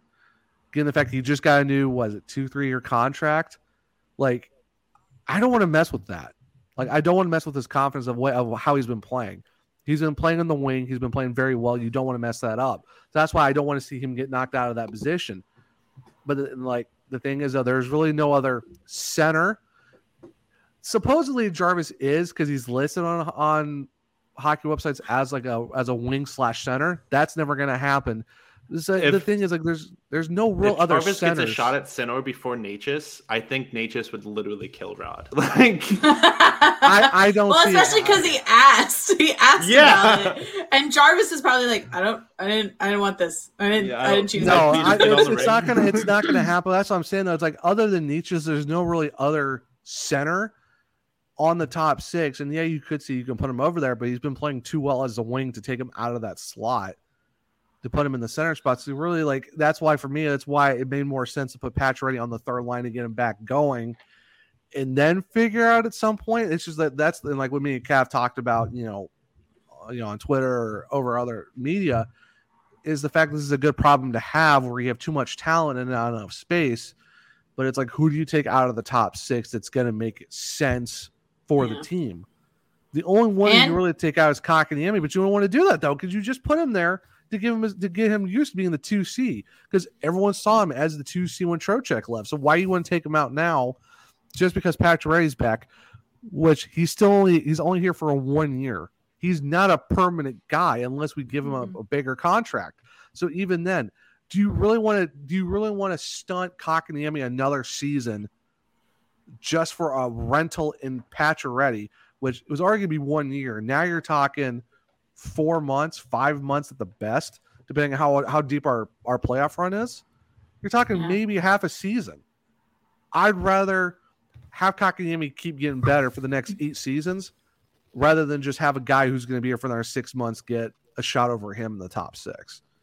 But I agree. I I'm understand where gonna everyone's coming this, from. That's a really good point. That is a terrifically good point. I can't believe I'm. Like I can't believe I said it. Um, Yeah, that's why I like- like. That's why. That's why I like having discussions like this because it's like it's, we all have different ideas of how it should work and stuff like that. But for me, it's I'd rather have a long term solution rather than a short term fix. Well, that's And kind that's of the why- thing with we're excited to have patches in. Like I'm excited to see him play. Oh, Everyone's same been here. so I hyped love it. about it. But I'm- it's I'm- I'm weird for it. because especially now that we have I mean, and of course, in November when we had our slump, all of us were like, oh, can't wait for patches to get back. Like we need something. But now they have found their groove. They're playing well together. And you're like, it'd be great to have this guy in here. I don't want to mess with the chemistry. I like it's it's a hard thing because you're like, I want the guy in, but I don't want to mess with the chemistry. Right. Um, so mess that's with how the chemistry as less as possible, and that's what I'm trying to say. I mean, I mess with the chemistry of this team right now. I will stand by the the viewpoint in my household um, is last season. I mean, love him for Game Seven, but last season we pulled in Domi. We slot him into a team that had chemistry together, but we put him around in different spots, and I think we lost team chemistry. I honestly do. Um, we hadn't spent the season with the guy, and he just wasn't going to do what we. He wasn't like a sudden fix to help us. Um, I thought he was going to be our extra when we had someone hurt, but instead he started slotting in like a normal, like over guys that had waited to get in the lineup all season. Um, so, uh, yeah, uh, team chemistry is above any player, in my opinion. Um, it, it'd be nice, like, again, I think the first couple games having him on a lower line just to get him some minutes, but not overwork him to get back into the game, get him used to playing with guys. He's still going to play on the power play, correct? So he's still Oh, going to make. yeah, it's not like impact. he's just, yeah, it's not like he's just designated for the third line or the fourth line and that's it. No, he's going to be in a power play unit. That's what we brought him. We brought him in for his scoring ability. It's just the thing is that's what I'm saying. You don't want to mess with the too much of the chemistry right off the bat just for a short stint of him being here. That's why, like I said, you put him on a lower line, you get him on the power play units, you work him in another areas. Just don't mess with how the if now let- let's just say this, like what Kat said, November, different story. Let's just say the Kings are fighting for a wild card spot. You know, the team's been struggling. Number one goalie is out. Pacioretty is out. Ondrej Kase is out. The defense is the defense right now. Like just say the defense is struggling. They can't figure out what the third pair, blah, blah, blah, blah, blah. It would be a different story if the Hurricanes were fighting for a wild card spot or fighting for the top three in the division. That's where you can be like, okay, where can we throw, slot Patrick in the top six? Who do we move out of that area, move them down? That's a different story. Unfortunately, right now, this team is playing too well to where I just I don't want to mess with it too much. And that's why I think I'd rather have a long term success with Kotkaniemi staying where he's at, giving him the confidence line back together, rather than having, oh, let's make a cup run right now with a guy who might not even be a hurricane after the season. Because I don't So- guys, I don't see the Kings giving him money to stay here. We don't got the space, especially we gotta get Aho back, we gotta get Slavin back at some point. Pesce, Brady Skjei, almost the entire forward court needs to come back. And we got to figure out our backup goalie next year. Because guess what? Outside of uh, out of uh, Pyotr, we don't have a backup goalie. Heck, we don't even have a third string goalie right now. If you want to look at it, there's a there's a lot of moving parts after this season. Like even after Yeah. after like what after the next season, we have three guys locked up. Three. Again, I bring I bring back uh, Joel's hourglass analogy. So yeah, we're, we're, we're in that spot. We're yeah, in the we're- pinch, and it's gonna be hard to.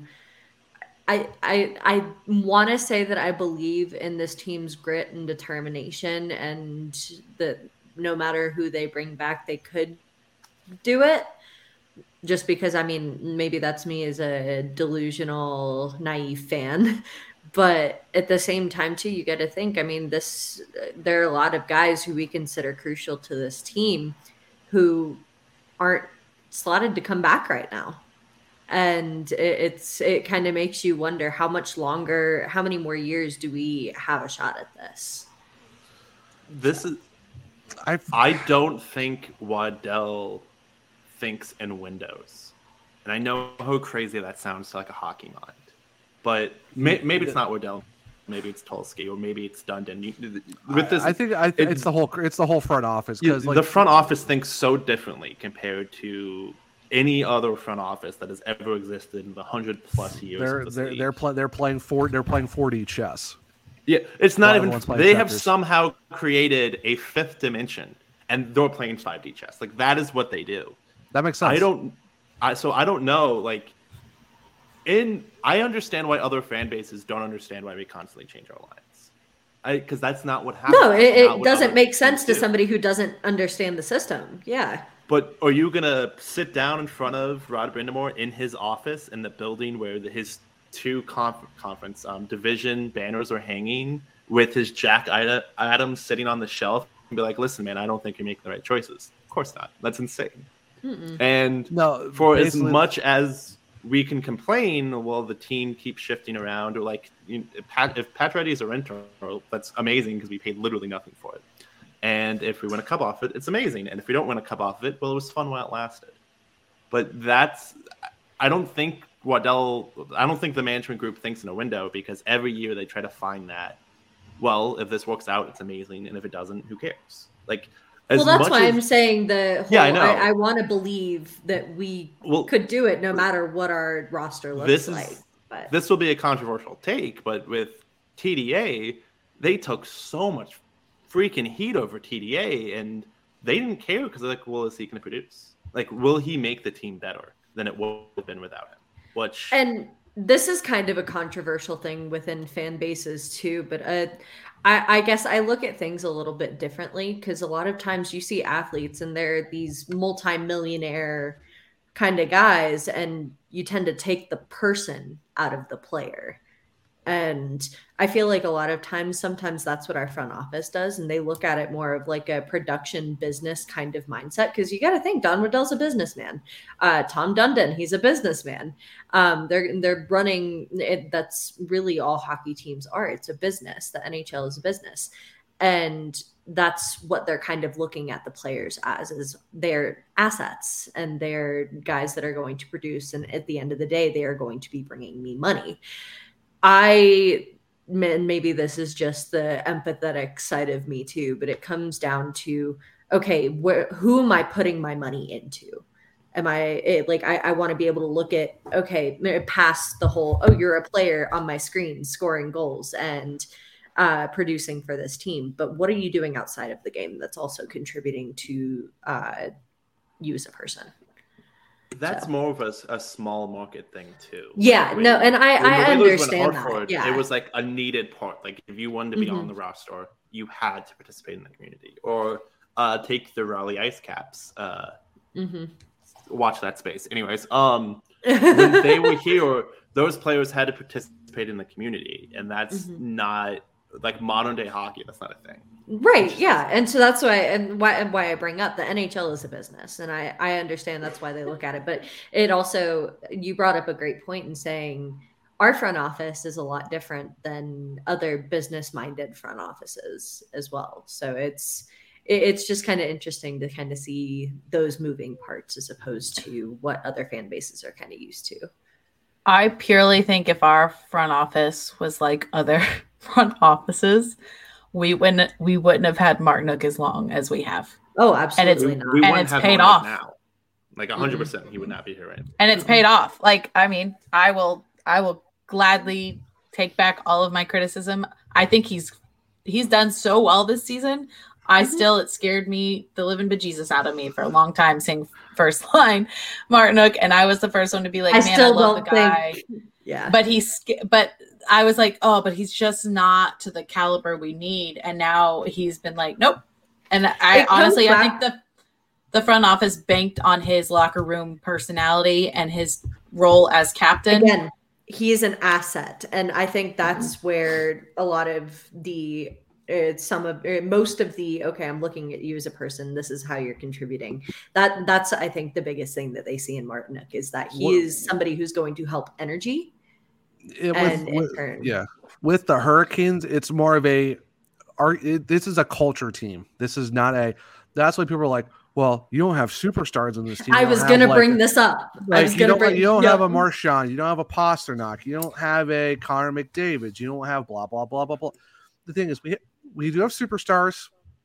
They're just a little bit more quiet about it. Of course, no one really no one really looks at the Hurricanes because we don't have small market. superstars in the sense they're no- they're like Connor McDavid or And- Auston Matthews. And the one person that they deem our superstar has been out for the past couple games, and we've done fine. Mhm. And m- my point being is the fact that this is a this this is a team with ever since Rod took over and how with this front office group and how this team has been built.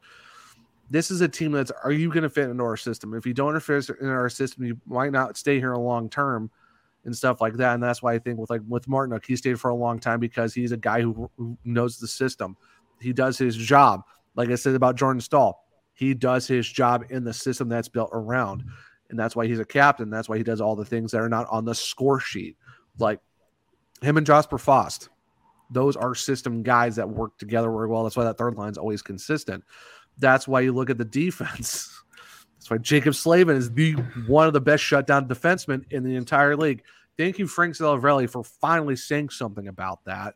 I know someone on TikTok recently on this podcast has mentioned that before, but I mean, you know, we're here or there. But it's like you look at Brett Pesce, guy's been here for a long time, not a stat packing, a, a stat packer in terms of defense, does his job. Brady Skjei, same way. They're one of the top defensive lines in the league right now. Exactly. And then you bring in Brent Burns for three more years. Oh, Brent Burns is old. He's not going to do anything. I think Brent Burns has been totally fine with the Hurricanes because he does his job. I think he's he- still trying to find his groove a bit, but he's he has he has in. adjustment. Yeah, Yeah. he has adjustment, and I will be I'll be honest. Every time when a goal is scored against most most recently and most goals when it's been when Burns has been on the ice against us, Slavin hasn't been with him. Just saying, it was in transition times, and he was yeah, without uh, and, his and the, the, he is partner. an offen- he's an offensive defenseman.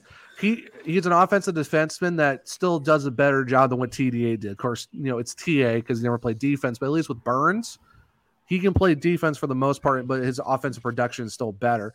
We look at the third. You look at the third pair. Calvin Hahn and Jalen Chatfield have been an- another shutdown group. Like our defense is totally fine, and that's what I'm saying. This is a team built on a system. This is a team that's built on chemistry, on a culture. That's why it works here in Carolina with the guys that we have. And that's why for me, it's like I don't want us to just go get dudes because of their names. Are you going to work for this team? Are you going to do what is necessary for this team to win? And that's why Tulsky and everyone else, I think Dundon is the, or not Dundon, but Waddell is the face, the face as, as the GM, but it's Tulsky and everyone else behind him because Walt Ruff has said it too. It's those names behind the scenes that should get the more get the most praise because they do their jobs. The scouts for the NHL side and in Europe for the amateurs and in the States. They go and find the talent that's going to work for the team. And I think that's why it works so well here for Carolina is the fact that we are a chemistry system cultured team. That makes sense. And that's why I'm glad we're not a big market. We're going to just drop money and go get everybody because that's just not how it works. Because we see how it works with these teams that have big names like the Toronto Maple Leafs. 40 million and four guys can't get out of the first round. All right, Zach, I got a question for you then. And I guess for our listeners and for Colin and Bailey, um, speaking of um, that we have star players that aren't really like considered star players. Um, so a big spicy question. Would you give up your star player if it guaranteed you a cup? Absolutely. Here's a here's a really interesting thing. Who Yeah, do you here- think that star player would be That's- from us too? Because I don't think we would that's have the same opinion. Yeah, because here's here's my thing though. Because Because obviously for other people it'd be like MacKinnon or McDavid. Here But- here's my- here we're talking let's just talk about the carolina hurricanes as a whole because uh, this is the team we talk about for me it, i think you have to I'm, look I'm a at fan. what am I doing here?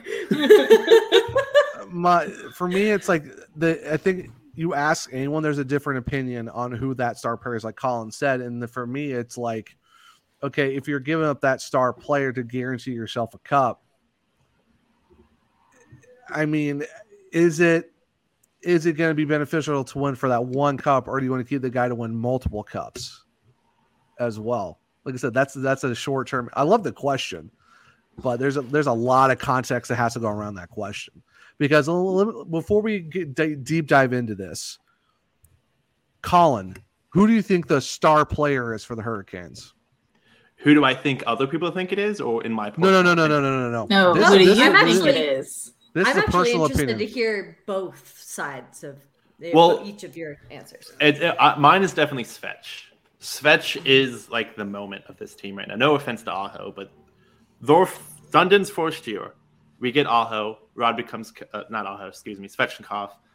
Brind'Amour becomes coach, and then as the team has progressed and built this terrific storyline over the past five seasons, Svetch has progressed with the team. So every time the team takes a step forward, Svetch takes a step forward. Also, Bailey yawned after she asked me to do this. But anyways, um, I was trying to laugh silently. I'm working. I'm working on six hours and less of sleep. Leave me alone. that sounds like a great night's sleep.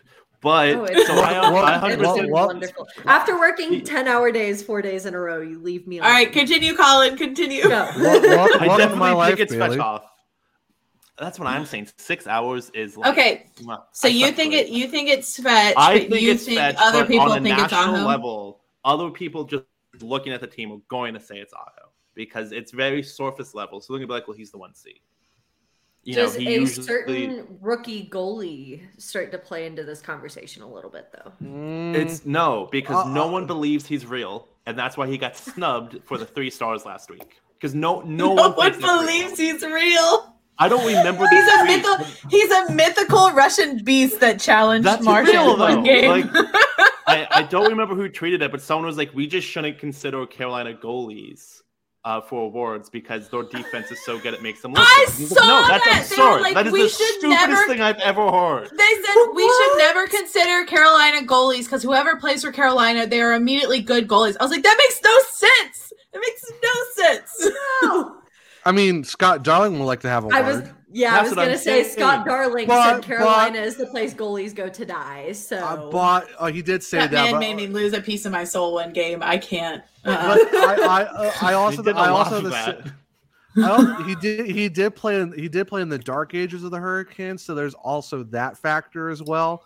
It's a little, it's a little, but goalies don't go to die here. I mean, Cam Ward would like to have cry a word. me a Yeah. river. Pierre Mrazek, Imagine- James Reimer, I will say, as much as we make other goalies look good when we play them, we do help out our I think we bring out potential in good goalies. I do think that because I think that they when a goalie so we were playing when we played Chicago last and Mrazek came out and um, our friend Beth was very much just very Mrazek to come out and that's true. He is a very aggressive goalie. I think he would come out and he does more of those like off the wall like think when he doesn't trust the defense in front of him.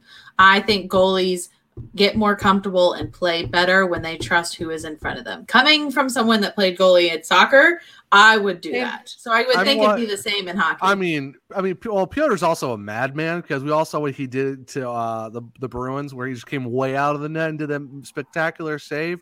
So I mean, he's also Russian, so he's got the Russian gas and just like no f's to give.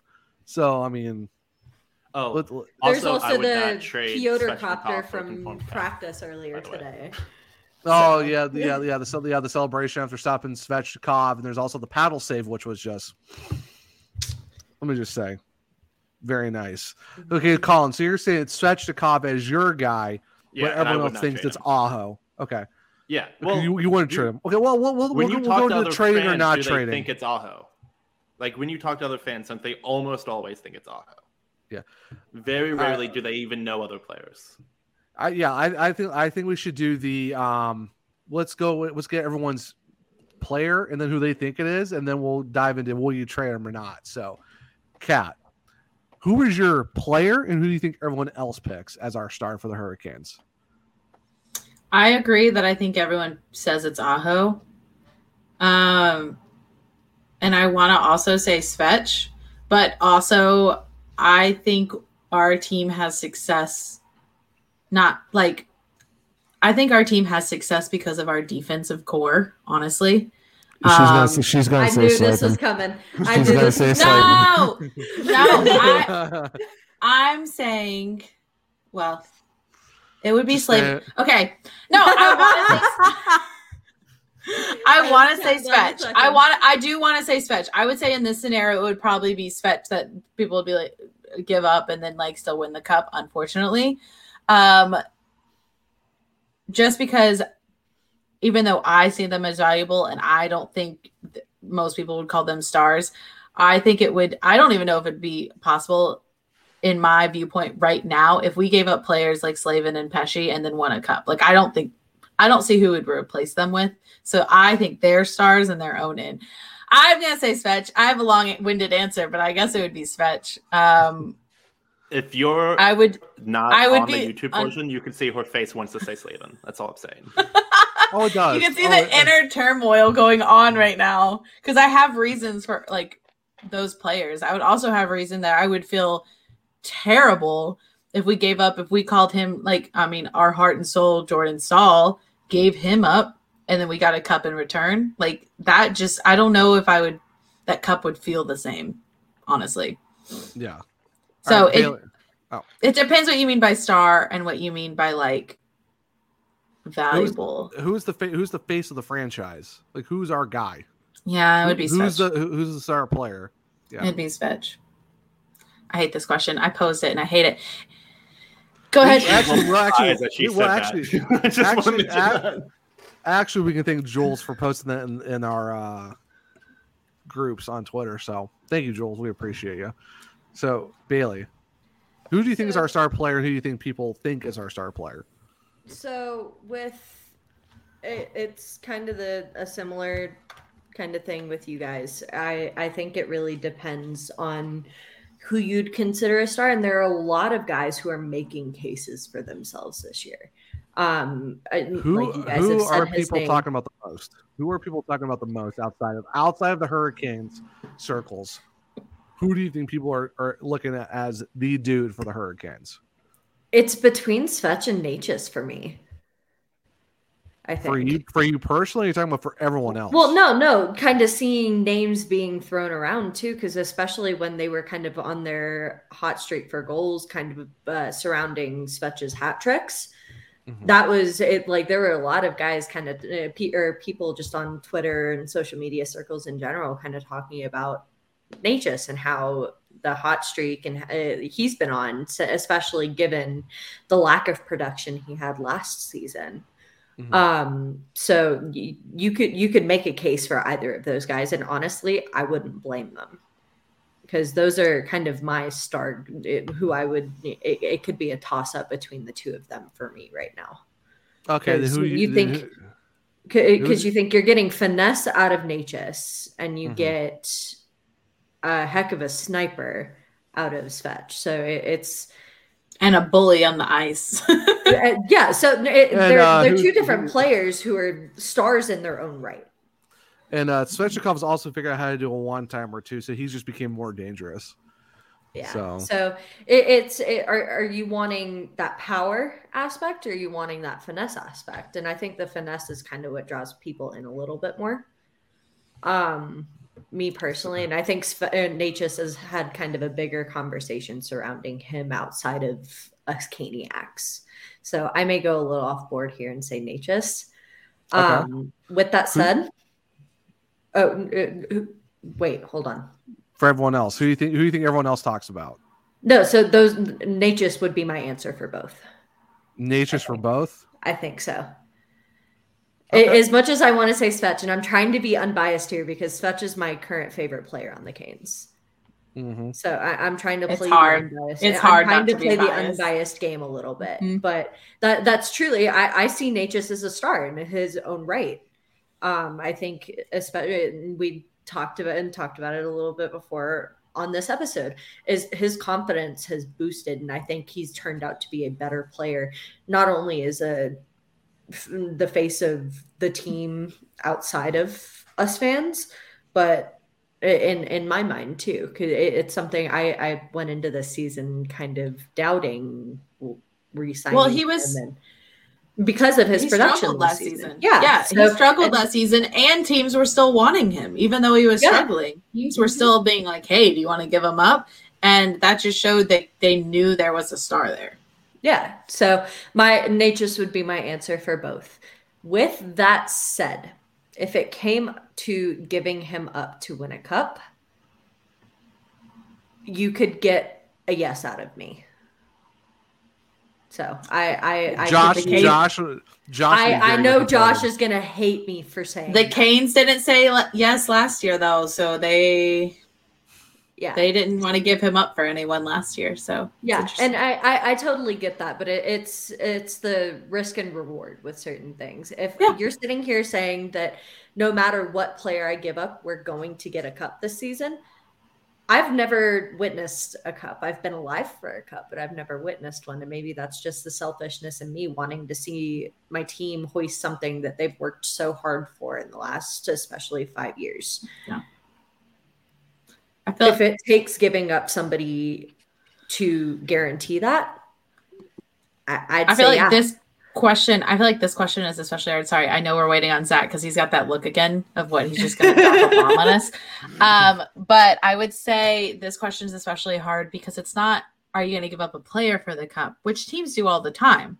They have to Look to at Tyson Jost last season with the Avalanche. They So, make their rosters work to win the cup. Mhm. This one is do you give up your star player, the player that everyone that everyone or you assume you need to win the cup, which makes this a very hard question. All right, Zach, now your turn.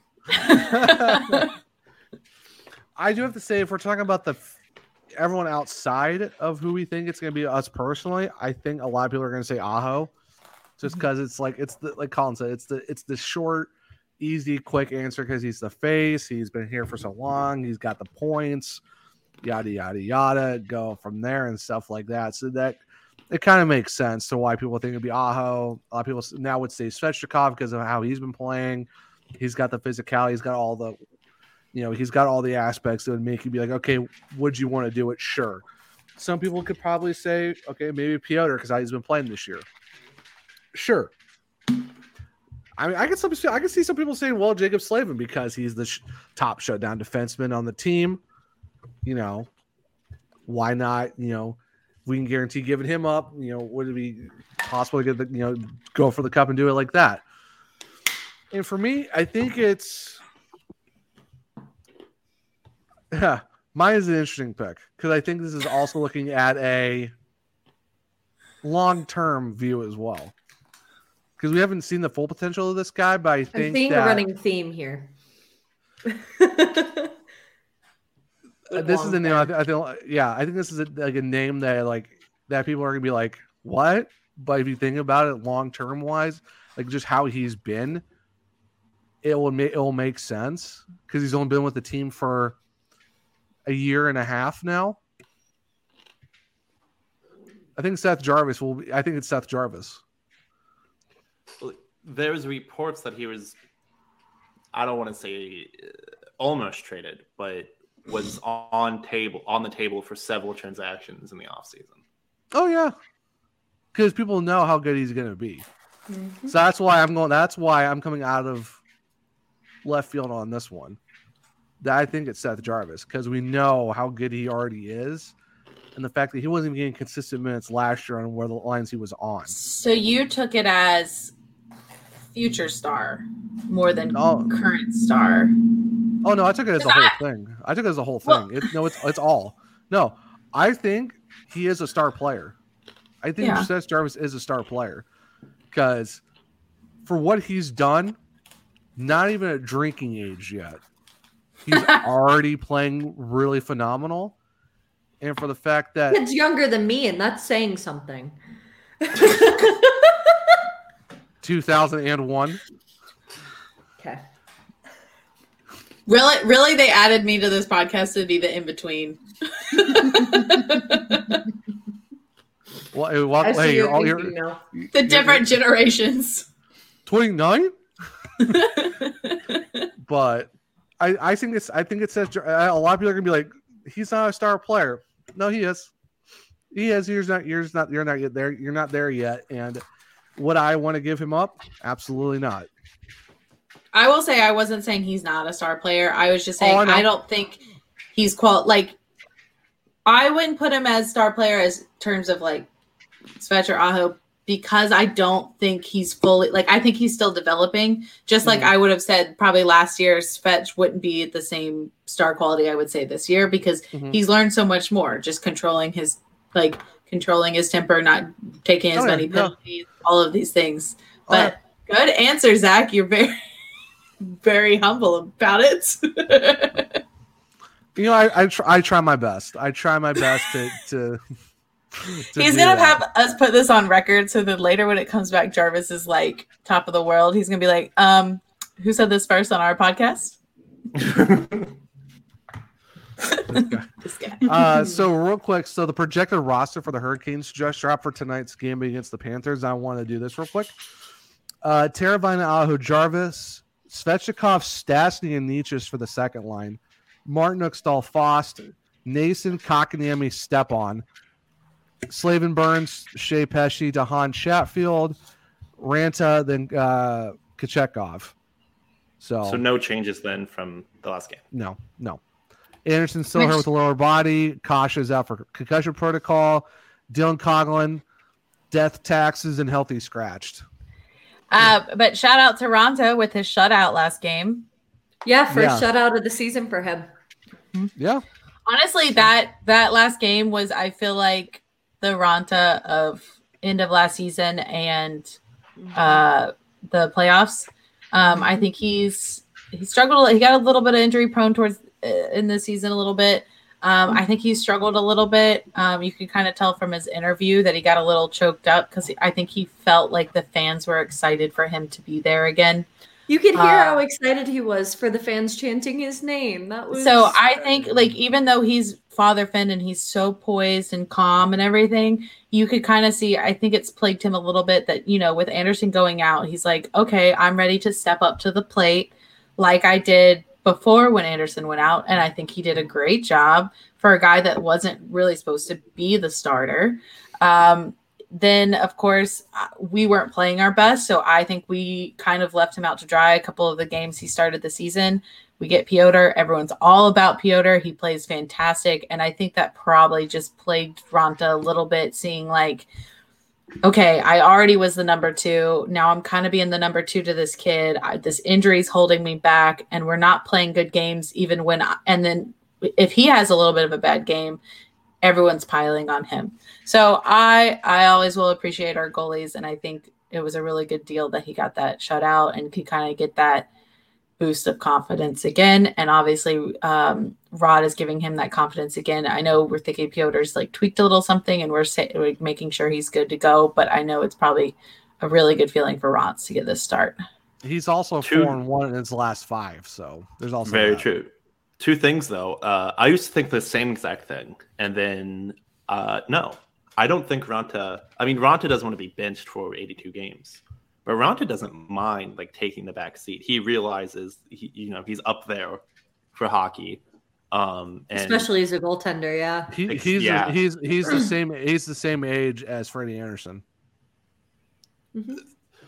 the idea that we we got these two goaltenders and everyone was like wow they're kind of old and they might get injured a lot and we were like no it's gonna be fine and then as it turns out hey man they're kind of old and might get injured a lot We But, t- uh, we love injury. We love injury prone players. Yep. We we we collect them like trading cards. We're like, here, come here. Maybe you won't be injured with us. Hey, then the Kyle was Avalanche would like a "Just word. Kidding. I'm the gonna stick to being injured. Avalanche would like a word. but i i 100% don't think Raanta minds i think Ron, Mm-mm. Raanta in his head knows where he is in his career and he's just along for the ride so when Andersen went down pietro came up and pietro was on fire it's like good for the kid like this, this is great plus i don't have to work like Imagine getting paid a million plus a year to Mhm. just watch hockey.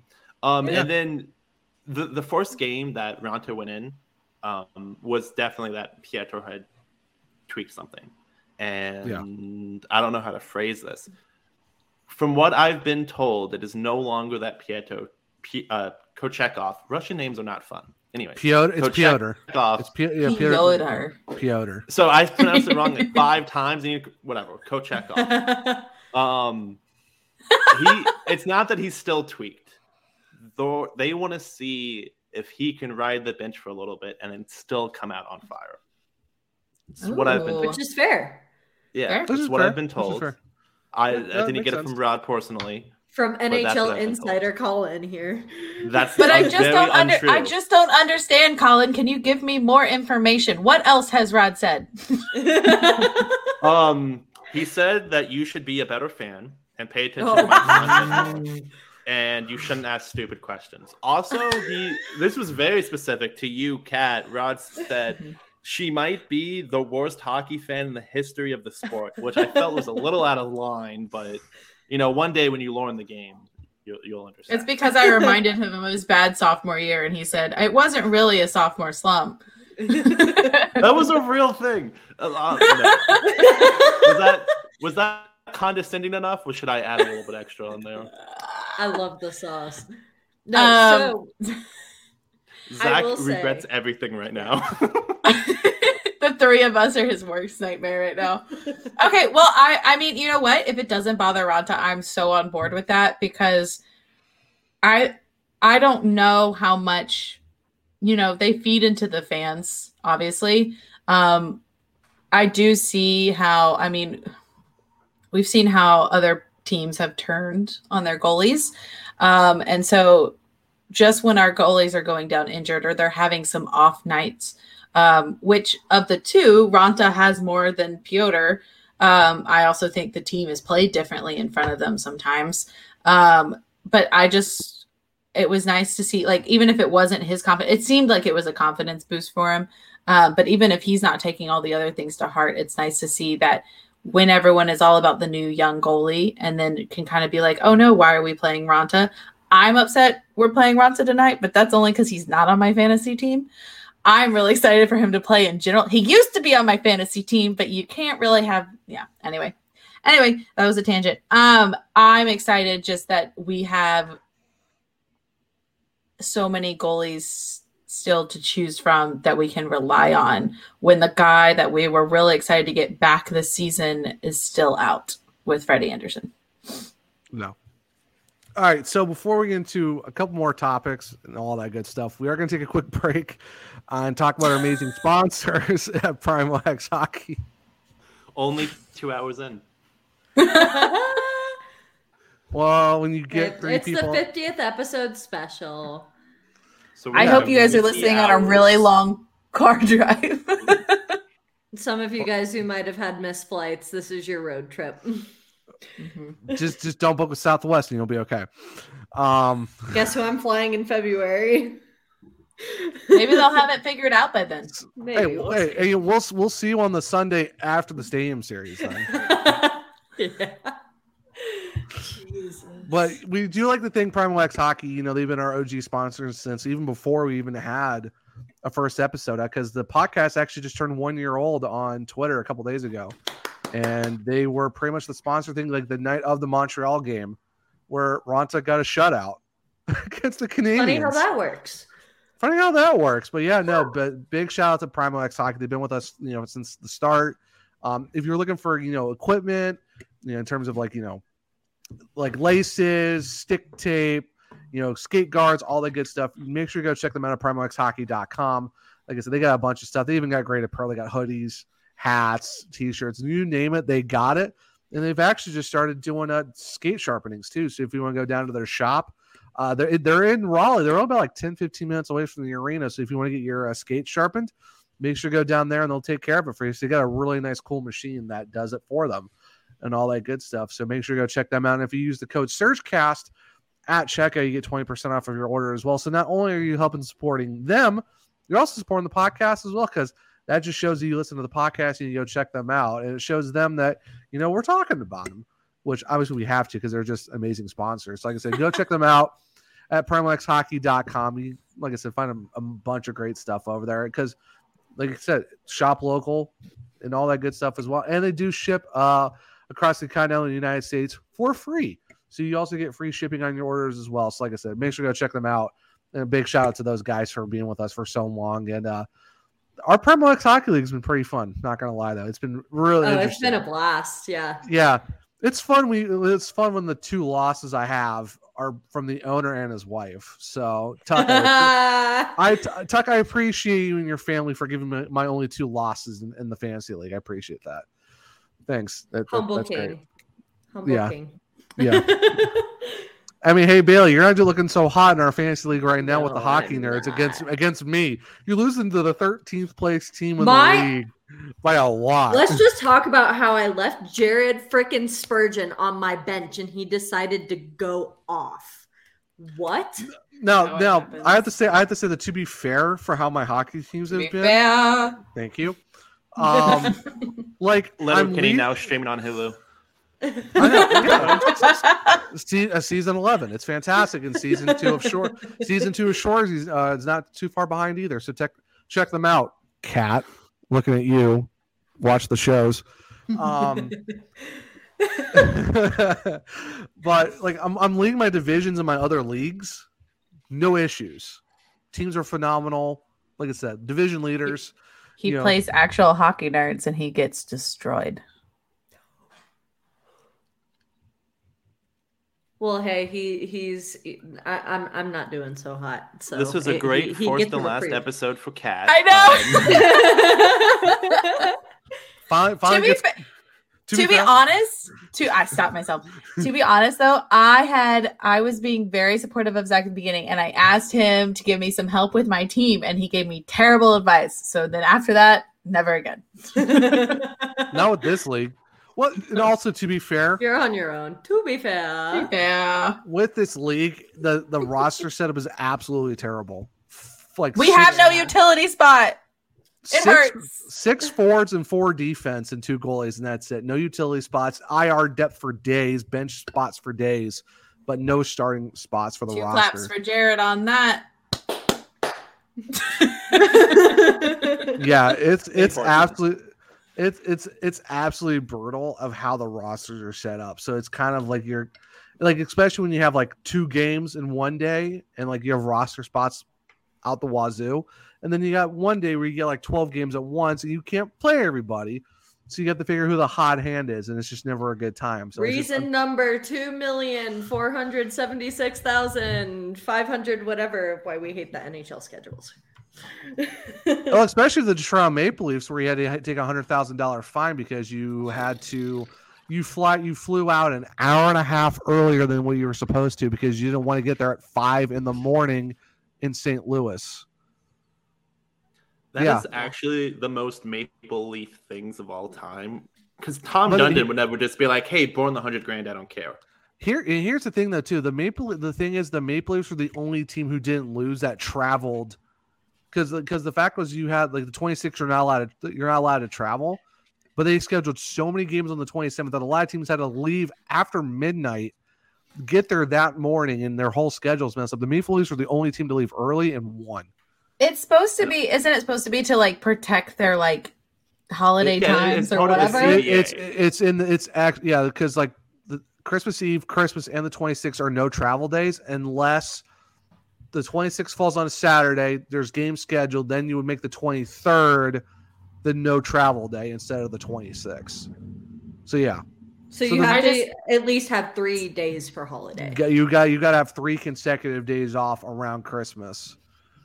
And the thing was that So in reality, in reality, they're trying to cheat that they have the no travel thing, but then they're like, we're still going to do this really cramped schedule. So you're going to abide by these rules, but it's going to be a really crappy schedule while you abide by these rules.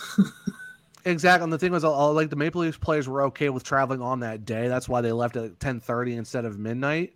Because That's the thing that I don't get to is so when they talked about this, they were like, the team cannot mandate travel.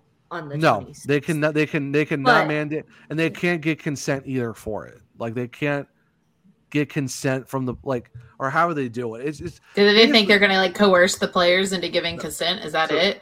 Yeah, Yes. basically, a player can't agree to be like. Well, I should rephrase. Uh, on a personal they, level, they, of course, they the can't be player for, they can't they can't be forced to agree to it. Yeah. in Well, a no, they they technically can't. Like, it's not up to the individual player. It's in the CBA, so the CBA dictates what the CBA dictates.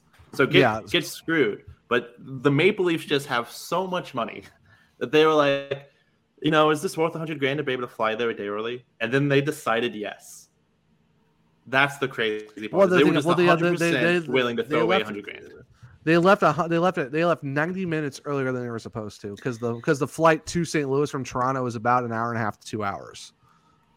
Do we think, hot take, do we think the Canadians ratted them out? because they're they've been known to do that to teams when they don't I mean, when they think they're not playing or, by Wait, the or, rules. or, or you ask Brad Marchand about escrow and then he just you know blames Oh my that team for it. No, no one ever talks about Winnipeg and escrow, but that's not my point. Um, Let's not hey, no one no one talks about no one talks about Nashville. I'm let if you want to talk about anyone in escrow, let- Arizona is the easy pitch. They play in a college arena, and you want to come to us talking about escrow? We might Arizona has Gary Bettman wrapped around their finger. So I don't know They- how they- true they- that they- is. They, they, they have they have dirt they- they have dirt I on. They have think dirt They on. think they think Ottawa will Arizona will move. give them the new Matthews, so they're like, just in case. Ottawa will move Will help you. Arizona moves. Gary I- Bettman Ooh, will Ottawa? forever be like, "Hey, this franchise is doing fine. This franchise is not moving. You know, everything's great." Up until okay, so this team is moving to Hamilton. Like it, it- it's what he did with Atlanta. Atlanta was fine. Everything was going well, and then all of a sudden, they're no longer in Atlanta. It just is what it is. It's, Yeah. it's actually a very similar thing with Hartford. When he was asked about what was going on with Hartford, I mean, I think it was in his first year as commissioner. He was like, "Oh, Hartford's doing fine. Peter Karmanos is so happy with everything that's going on." Meanwhile, it's now public information that Peter Karmanos bought the team and was immediately like, "So where do we want to move this to? I like Vegas," and he's just gonna lie about it. It is what it is. Yeah. So All right. I was gonna say, speaking of star players, uh, Kat has actually made her first like huge, huge contribution to the podcast in introducing a new segment. Kat, do you want to kind of talk about it? Oh yeah. Okay, so we She was not about- ready. She was. Not I didn't know. doing? I didn't know where we were going with it. I really didn't. I'm ready now. Um, yeah. So I love obviously all the rants and all the topics and everything, but my new segment I thought we would go with is called Ice Melting Takes. Um, just a little controversy going around and seeing like, hey, what do you think about this? Obviously, a lot of our takes are a little ice melting, but this one was like particular. Um, Basically, so basically, you can see, you can see the concrete underneath. That's how melty it is. Like there's no ice left. So also preference. This is one topic every week. We're not going to do like a million topics on it. It's one topic that we found that we're going to talk about. So Mhm. And we would love to hear your takes, just like the one about the, um, just like when we pose, would you take the cup if you gave away your star player? We'd love to see any comments or your guys' opinions on this as well. Um, so this one was, um, we recently saw that, what was his name? It was, a- Uh, it was for it was former hockey player John Scott who had that whole big All Star game thing where like he was voted in, but then was forced to go to the ECHL, but then like that was a whole saga. So he pretty much was saying um, his last thing he said was Connor McDavid is the best player in the world, but if I'm building a playoff team right now, he's not in my top five picks. And it was pretty much uh, would you take all world skills or toughness, two way play, and a proven track record to build a successful playoff team? That- if you were building a playoff team right now, who would be leaving McDavid off of it? Me. Interesting. Cosine. That's a hundred. Like, yeah, Why? all right, all right, Collin. Why? yeah, let's, let's start with you. It's always starting with me. God, just let me. Hey, you're whatever. the guest. So It used I to be me, goes now it's- this goes back to Wayne Gretzky is the greatest player to ever play the game. Blah blah blah. How many I'm cups gonna- did he I'm- win? Did he I'm- win? I'm, I'm gonna pause Did he you win real a cup? quick. I'm gonna pause you real quick on this. Tread lightly when you talk about Wayne Gretzky. no, Tread this lightly. isn't. This isn't. okay. How many? But how many Stanley Cups did he win? Did he win a cup every single year? No. So he didn't. He he didn't win a cup every single year. No. First of all, that, that would be absurd. But um, Mhm. and there's the very famous story of the first time they went to the finals against the Islanders. They lose, and uh, they walk past the Islanders locker room, and everyone's fallen apart and broken, and they put everything they had into winning that cup. And that's when it hit them that if you really want to win the Stanley Cup, you have to put everything you have into it. There is no, well, I'll take a break this shift. There is, you know, every throw everything but the kitchen sink, and then throw the kitchen sink. Um, Yeah, because because So at that time that- the, Islanders won like four straight cups. Yeah, Like, that was that was had- their fourth one, and then the Oilers dominated the league up until he went to LA. But so that that tells you that yeah, just because you're the best player in the game does not mean you're destined to do anything. And no offense to Connor McDavid, I hear he's a very good hockey player. Um, Yeah, he's, he, yeah, he's all right. He, he, he's show me the results. Average, he's some Like, average show me dude. that he's, he's okay. he's been in the league for a while now, and uh, you could put it that the team around him wasn't built all that well. That's fine. I will say he's got awards aplenty surrounding. you know, I Yeah. mean, Gretzky had a ton of personal acolytes. Didn't Yeah. win a cup every year though. Like it, it, it's not that simple. So No, again, I raise you the Toronto Maple Leafs. that it- very good. Yes. Um, so it, it's not that simple. If I was honestly thinking about it, would it, I guess it depends who else I'm putting with him. You know what I mean? Like if if I- I, have Like, someone if like Connor Slavin, McDavid was on your team, what would that line look like? I would so yeah, so it'd be interesting because we're talking about how good McDavid is. Um, so what is a team with him? What is an Oilers team with him, but without players like Draisaitl with him? and the list. Not even like Nugent Hopkins, Zach Hyman. Just Draisaitl. Just Draisaitl. Well, when you talk about the Oilers, what two names come to your mind immediately? It's Patrick actually Kane. those three for me. no, it's it's the kind of three way with uh McDavid, Draisaitl, and Nugent Hopkins for me. I Yeah, actually and all three of someone they fantasy for a little bit. It was great. and they recently but like people have recently showed like it showed how much they are popping off um like normal because they're excellent players but the oilers aren't doing as well because that it takes more than just all-star players Well, you gotta look. Their defense isn't really that hot. Their goaltending is pedestrian at best. Like it's just you have to have a complete team to do something with it, and that's why you look at teams like Colorado last year. Really solid goaltending, but they also had offense out the wazoo, but they also had a defense that was a shutdown.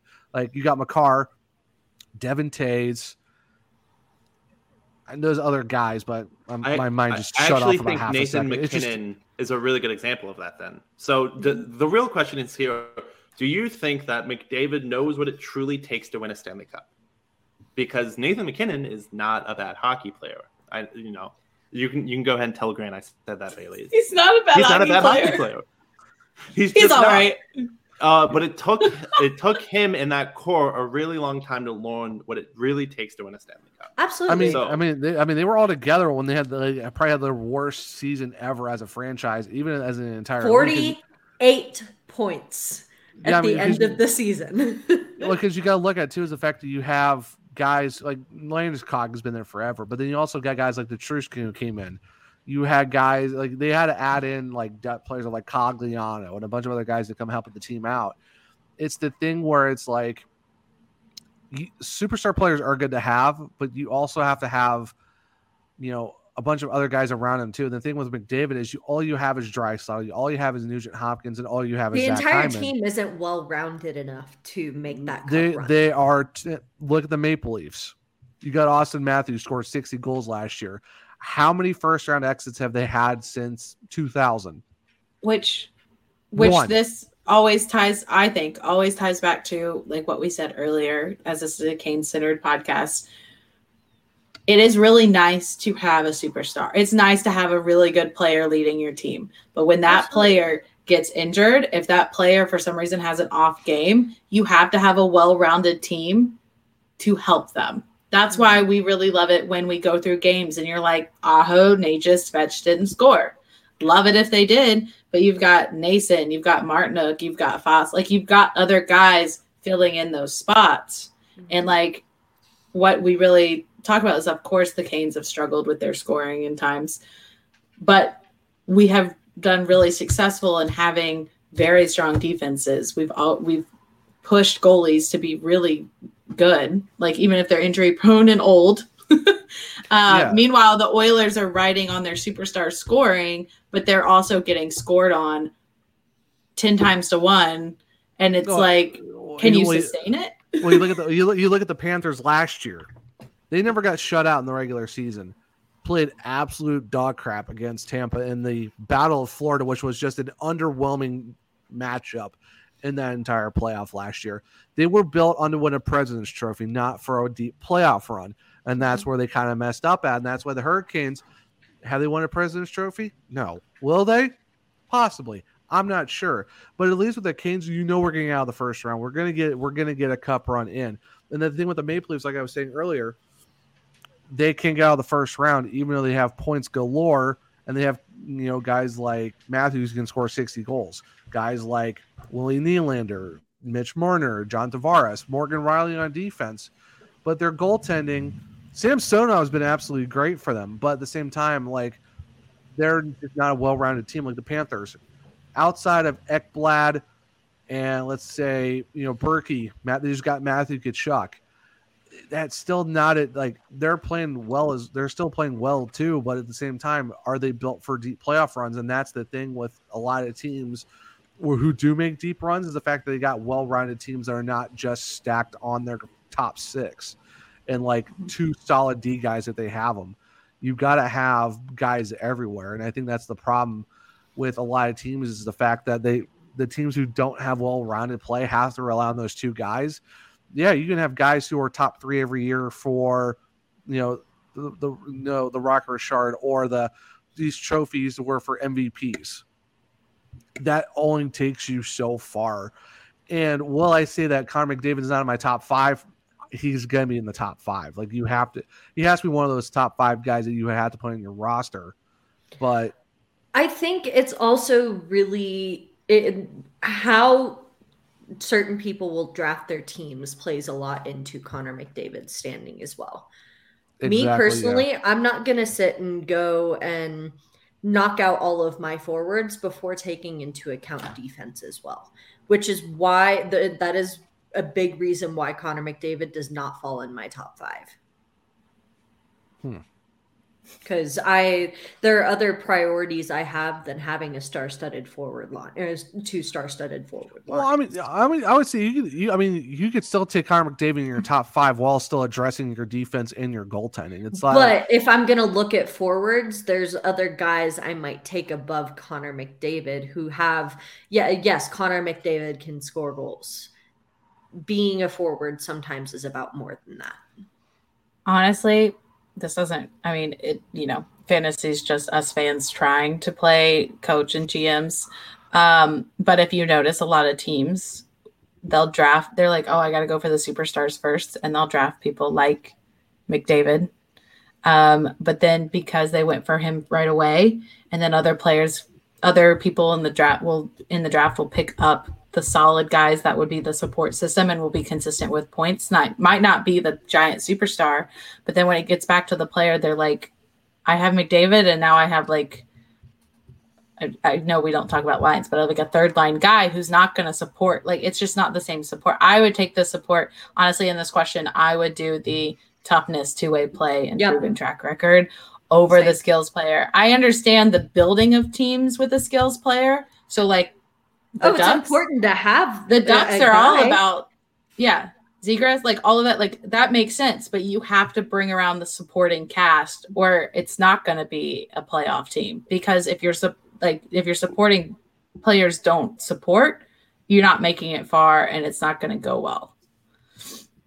Yep, I wholeheartedly. I, I mean, I think for a playoff team, yeah, I'd take McDavid. I don't know if I would take him in my top five, or if it was, he would probably be the fifth.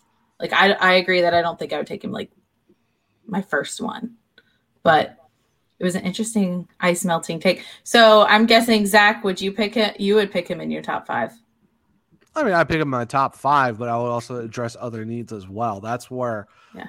I think it's like it's not you're picking as your five forwards or you're picking like certain groups. I think if you pick him in your top five and you surround him with other guys, then yeah, you could easily put him in your top five if you're building around the rest rest of the core with guys like that. Because like for me, you can get Connor McDavid, then you can add a guy like on let's say trying to be biased here, but a Jaccob Slavin.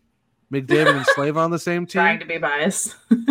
Trying not to be biased, but also biased at the same time because welcome to the SurgeCast. Um, I, let, I- let's just say not biased. Let's just say Devon Toews. Devon Toews and Yeah. McDavid wouldn't be wouldn't be bad. I would say all. you add, let's say you add in another forward like Bo Horvat, Elias Pettersson. Let's say you're looking at goalies. I wouldn't be upset if they grab Samsonov if they really wanted to, or a Ville Husso. Let's say, let's say, all right, let's just say McDavid, Horvat, Toews, Husso. Was that four?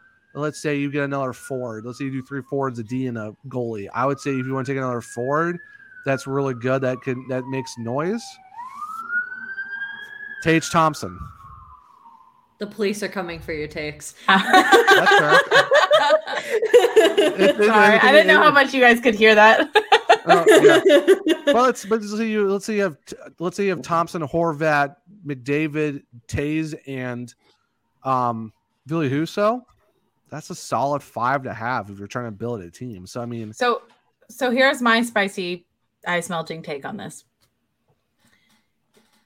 McDavid, I so if and if the other, if Mr. Game Seven was still playing, if I was building a playoff team, I would have him over McDavid because he has proven he's he might not be the number one player, but he has proven he knows what those playoff moments are like and how to come back from adversity and how to step up other guys on his team. I would t- and leadership. I would take him over McDavid. Is my hot uh, take. I I would say I, I can- I can name two other guys I take over uh over Justin Williams just on the Hurricanes in terms of clutch moments. Eric Staal and uh Eric Staal and Rod Brind'Amour. Oh well, yeah, them too. Yes, Mm. I would. Yes, I agree with that. I would take that. But those are the Who- type of quality guys that I would who take, has which is more what cups? plays in. I'm just saying. I'm just saying. If we're being Interesting. technical, if we're being technical here, if the Blackhawks didn't fumble against the Kings in 2014, Williams would have one cup. Yeah, of course you're gonna say that. Like what? Am I wrong but though? again, this Am I wrong this though?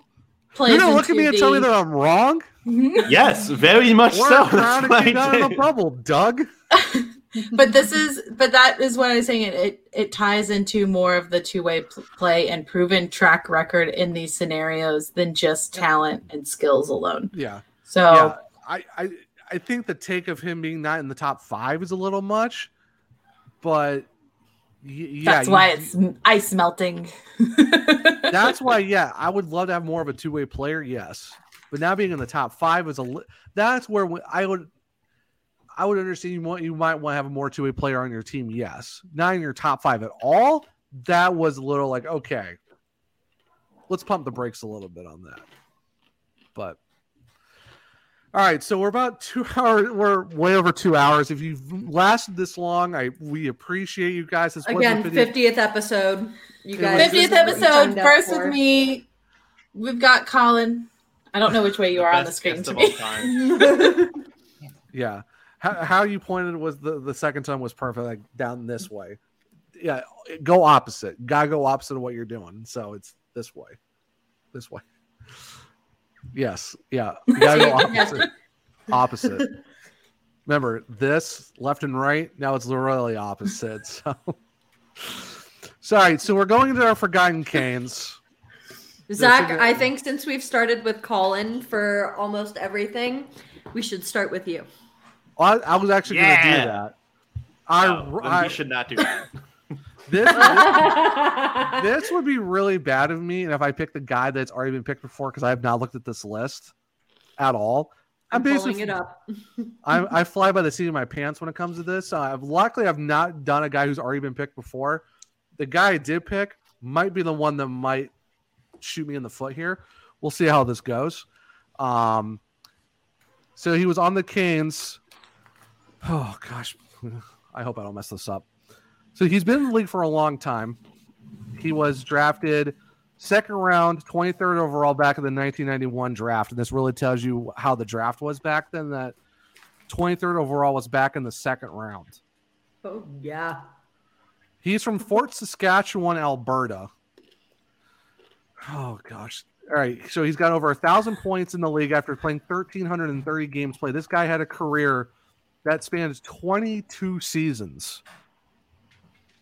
He's been with San Jose, Carolina, Florida, Columbus, Phoenix. Yeah, when they were still Phoenix, Dallas, Edmonton, and Detroit. He was with Carolina for five years. 119 goals, 215 assists for 334 points. Somehow managed with a minus 15 in his career. His best time with the Hurricanes was his first year with the team was when they won the cup in 05 06 when he was 33, 55 points in 63 games. But his best year as a Hurricane, though, was the season after in 06 07, 83 points, 32 goals, 51 assists in 81 games. Th- This dude was a menace. I want Uh, Collin to guess. I see his brain working. All right, all right, all right, Collin. No, don't. do you don't. who- I'm who- trying to figure it out. I can't. That's why I'm You racking can't my figure it out. No. Don't. Like tell I said. I did. I, I did drop. I did drop the hint that he is on a jersey that one of us owns. I don't know. if He is on a jersey. He, What were the teams? it's not that me. On again? I'll help you narrow it down. It's not me. I have current players. Mhm. What What was the uh, teams they played for again? San Jose, Col- uh, Columbus, Carolina, Edmonton, Detroit, Phoenix. In that order. No, not that order. I'm just. I'm just kidding. He was. He was drafted by the Sharks first in '91. So basically, when the basically when the Sharks got formed, he was their pick. Did he sign with Carolina or was he traded to Carolina? I think he was. I think he was traded to Carolina. No, signed. I have no. No, Signed. traded. No. I have no idea. Then yeah. He wore number 13 for the Hurricanes. Called him the Wizard. Oh, I know who it is. Ray Whitney is my forgotten, in air quotes, Cane. Please tell me I did not mess up Bailey by picking a guy who's already been on this list. See, I don't know if my list is completely up to date because I feel like I've done him, but I could be wrong. Actually, no. I think you were a first for him. Yep. Let's go. So yeah, I knew it. Ray Ray Whitney. I knew it, and I Wizard. didn't believe in myself. See, I'm in, I'm I, I am in your walls, Collin. You cannot. you can't trust me to tell you anything. I don't know why I thought Whitney was traded. That's I was literally like he, he was traded here. Like yeah, I got it. And then you were like signed. I was like, I have no clue. This is stupid. And then- also, he messed you up because he goes, "Yes, signed. No, traded. Yes, signed." I, I I am in your walls, Collin. I am in your head, rent free. You're in everyone's earbuds right now. All right, Bailey. Uh, Who you my got? guy. So, this guy is not on any of our jerseys. Um, so he was as far as uh, you, as far as you know, You don't at least not anybody in here. Nobody in here has. I don't think anybody in here has him on a jersey. Uh, he was drafted by Carolina in 2007. He was a first round 11th pick overall. Um, he is not currently playing in the league right now, but his last year, at least on the NHL site, was the 2020 2021 season with Vancouver. I feel like that already kind of gives it away. Um, he spent four years with Carolina, uh, his last season being the 2012 season, where he uh, signed with Pittsburgh during the offseason after that. Um, his best season with the Canes was his 2009 2010 season with 21 goals, 19 assists uh, for 40 points overall. Hailing from uh, Huntington, New York, and before I give his name, um, he is best known, and I've brought this up on Ed, Zach. Do you know who it is? Yeah. Keep going. You're good. Okay. No. So I brought up this moment on this. I, I've brought this up on the podcast before, but one of the highlight moments for him uh, was his, uh, or and this I was able, or I was with friends when I watched this. He had come out of the box and went on to score a hell of a goal. Um, one of my highlight moments from him. Um, I've never. That was the first time I had ever seen a player do that though I'm sure it had been done before. It was just really surprising to me as a kid. Um, but like I said, hailing from Huntington, New York, uh, this is one former number 16 for the Canes, Mr. Brandon Sutter. I don't have his number on the on a jersey. I do have his. I have a jersey signed by him. So Okay, but you don't have his jersey. No, I mean, his name's on it, so She was technically correct. she technically was correct. Yes, but I knew, I knew who you were talking about. I'm like, it's Brandon Sutter. Duh. Duh. Come on, what are we doing here? Kat, who's your for? I love how we say forgotten canes, but this is so loose. Like it's a, it's just a loosely based term. No, mine's not forgotten at all. It's kind of mine's kind of funny. Okay. So, um if I tell current things it'll give them away. So I'll start from the beginning. Okay, so he's six one and he shoots left. Um he do you think I know every player's height offhand? Like, I said I'm starting from the beginning. Um he was His his favorite color is blue. He has green eyes. lasagna with vegetables in it. His favorite Listen. meal. Okay. He was born in Carp, Ontario.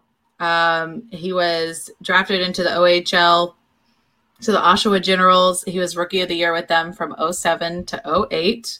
Um, and he had um, that year he had 42 points in 58 games in his rookie season. Um, he turned professional in 2011 in AHL season. Um, and then he was drafted by the New York Islanders. Um, he was expected to go maybe first or early second round. Um, he was drafted 12th overall pick by them. They had done a, a trade to acquire that. Um, he became a Carolina Hurricane in 2018. He's been plagued by injuries to his shoulder. Um, he's missed some different parts of his career due to his shoulder injury.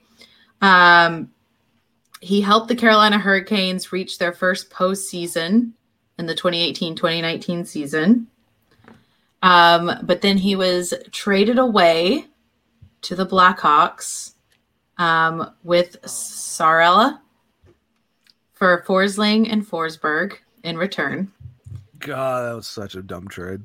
He tweeted that he would not be coming back to the Carolina Hurricanes, which is now a running joke Ron because he is Francis. currently a Carolina Hurricane Yeah. and playing very well as a Carolina Hurricane once again. Oh, gee, oh, wait. I wonder. Dylan gee, I wonder who you're I got talking He is about. currently on a one year deal, Mr. Calvin de Haan.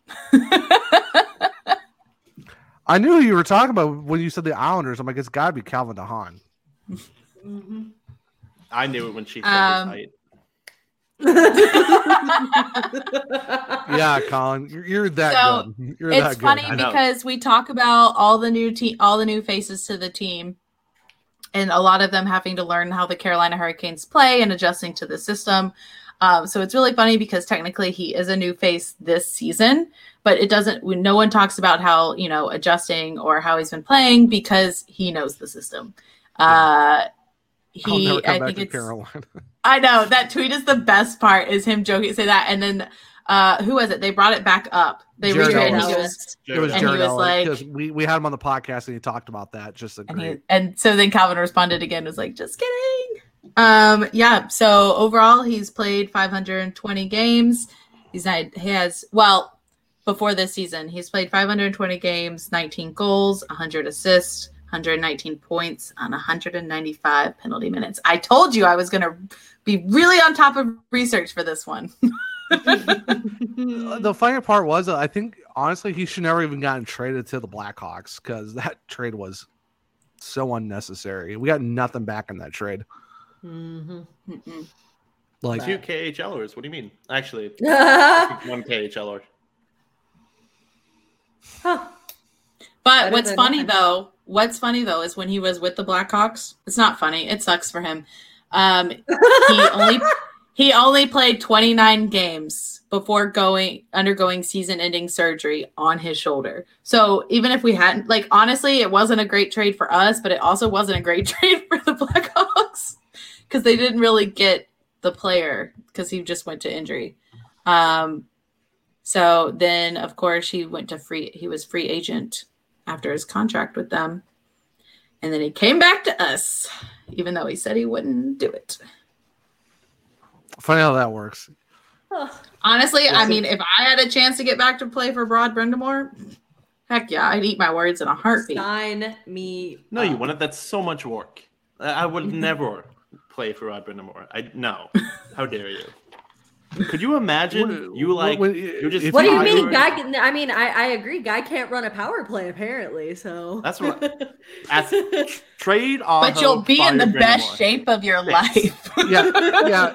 If if your if your head coach can out bench press you and everything else, yeah, that's a problem. That's what. I- imagine like lifting a free weight and you're like, oh my god, I'm so fucking good, and then you turn to your side to see Rod Brind'Amour on his phone doing double the weight. Like, hey, you want to try that? like, it just wouldn't be good. I think Okay. can we not just talk about like I'm sure Jarvis in that weight room is like that man can bench me. This is so intimidating. Yep. I mean, All right, whatever so- it takes to get them to play the way you want to. But All right, my all guy, right, Collin. Who's your forgotten king? my guy was drafted in the 71st overall in 1998 by the Hurricanes. Ended up playing nine years for the organization on two different stints. They were traded on the first day of free agency in 2008.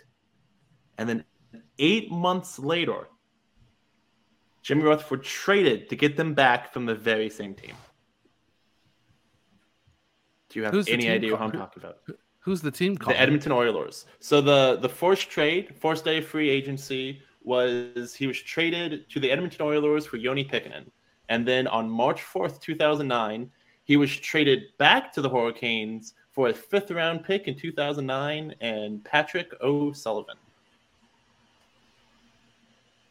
yeah, you got me. I'm really just trying to get Zach. No offense. Huh? Any idea?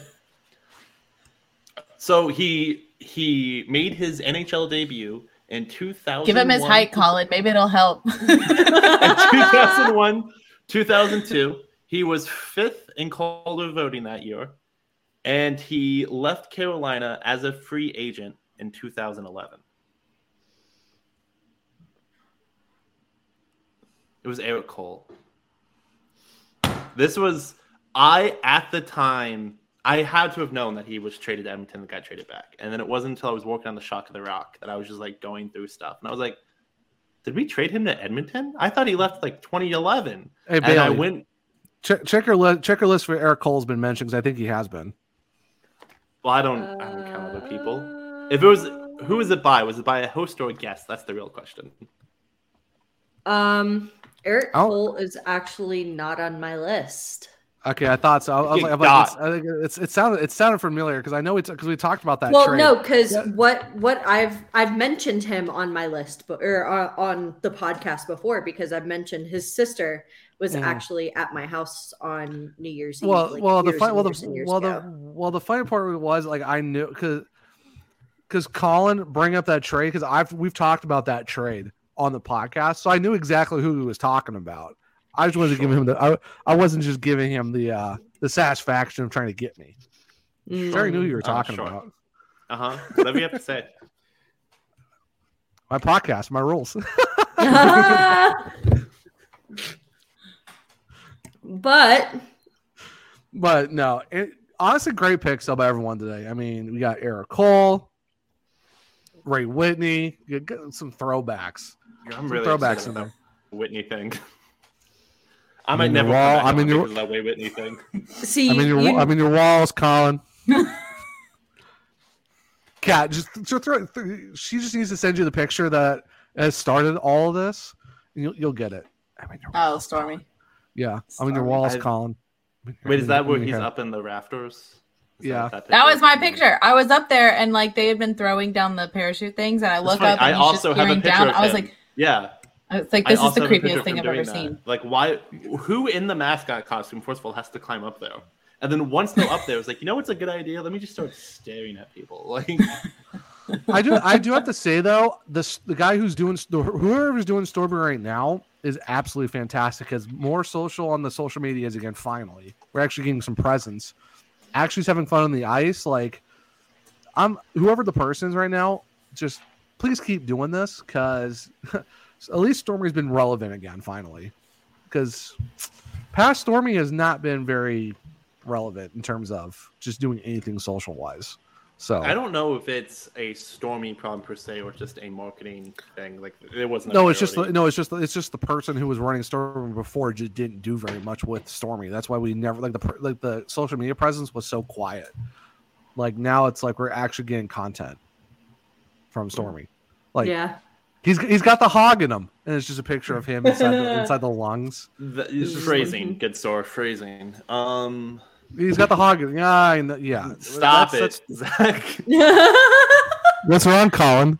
Is that phrasing bothering you? Do you guys have like an HR that- rep at the podcast network I could talk to? Uh, Hi, you're talking. Hi, you're talking. It's like, it's like, can I talk to your manager? I turn around. Hi, how may I help you? I have done that multiple times in real life. Anyways, it's a good time. Yeah. Hi. You want to file your complaint? Call one. Call one eight hundred. Not my problem, and we'll we'll Oh let my you know. the best thing on the planet is because there's actually a one up to that. It's I want to speak to the manager. I am the manager. Well, I want to speak to the person in charge of the store. Still me. I'm still here. What's up? Like, I don't got time for this. What do you want to do? It's a good time. All right, but Collin, thank you so much for coming on the podcast. I think it's time for us to wrap because it's been two and a half hours. I actually got to run some errands. It's it's ran a lot longer than I thought it was going to be, but I gotta get to the game tonight. I gotta to the get up to Denver, so Welcome to the Surge Cast, everyone. But before we let everyone go, Collin, where can people find you and the podcast on the socials? So, wherever you are currently listening to this podcast, you can also find Home Ice Advantage. It is a great podcast, and I'm not just saying that because I'm biased and produce it. I've been told that by like other people. Um, I, I can't make a list because then you would know I would be lying. But um, Tripp Tracy and Rod Brind'Amour both said it's the best podcast they've ever heard. Um, and then you can follow me on Twitter at Collin Home Ice. Zach's jealous because uh, Mike Maniscalco's never been on his show. Um, but yeah, so Home Have, Ice have you had the Walt? Have you have you have you had Walt Ruff yet? I've had Walt Ruff on, yes. Okay, there you go. That's fair. Have you have you I've had also- Wade Minter on your podcast? No, but I could get that done. I, I know Minter. He's on Twitter anymore, so good luck. I'm aware I have a private Discord with him. You want to start this? We can do this all. he follows me on TikTok. Oh, and yeah, he's on TikTok now. Maybe get in the game, Zach. You'll understand one day. Anyways, please, this What's what's TikTok? oh my god. God, this dinosaur. There's also a Home Ice Advantage blog that you should check out that's linked on all of my socials. But uh, besides that, nothing else. Nothing else? I mean, there's a lot it. of other stuff. I just can't talk about it yet. Get out of here. I might Stop trying. you might see a familiar face contribute to his uh blog writing soon. maybe, Maybe. eventually. Oh, we'll see. really? We'll find out. Maybe. Mm, I'll believe it when I see it. Well, you would be.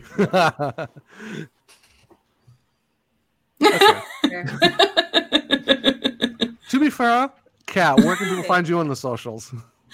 Uh, you can find me at uh, Twitter at Caniac Chic uh, without the K. Um, and you can also find me on TikTok. I've recently actually changed my user handle. So it's Cat Hunter, but it's a V instead of an A in cat. And then 74 again for my favorite player. And you can also follow me. Um, I have also started an, an, Instagram that'll be tied to that, and it's the same username. So um, I love sharing funny hockey videos and um, I do it on Twitter, but more on TikTok and will be Instagram. So come give me a follow. And also, if you have not followed yet, we also have a five and a game SN um, TikTok as well. Um, and I'll I can post more about that. But yeah, give us all the follows at our new network and all of our fun socials for that as well, because you'll get to see tons of us, but you'll also get to see uh, fun stuff from our other podcasts that have joined us, um, and they're even more off the rails than we are at times. yeah. Mile, Mile High Pundit, we're looking at you. So yeah, at least one member. no, you, if you can get JJ going, it's a good time. So yeah, that's true. name starts with a J and ends in an Ed. that's fair. That's Bailey, where can that's yeah, Bailey, where can people find you on the socials? You can find me on Twitter at Bailey Curtis, and that's Bailey with two Y's um you i i would recommend keeping an eye on twitter because there's some exciting things kind of going on in my life behind the scenes that i'm super excited about um so keep an eye on twitter for some announcements uh tonight or actually no so you'll be listening to this on monday so hopefully those announcements will already be out um, but yeah, keep an eye on Twitter um, for some exciting things kind of happening. You can follow me on Instagram if you would like for a little more personal view into my life, and that's going to be Bailey Lynn Curtis. Um, and you will hopefully be able to view this video on YouTube when it drops as well. Um, so make sure to go subscribe to the YouTube uh, at the Surgecast. Uh, make sure to dis- or subscribe, go back to some previous videos, uh, like, comment, and share. And I'll see you over on the other side. We should get, we should get those videos out. Yeah, so. that's the kicker. It's so. only a three hour long podcast, Bailey. Come on. I know. my poor I, computer. I, I, I got to free up space on my computer because I'm trying to give you these videos, but it's I like, know. no, it's cool. And where can we find you, Zach?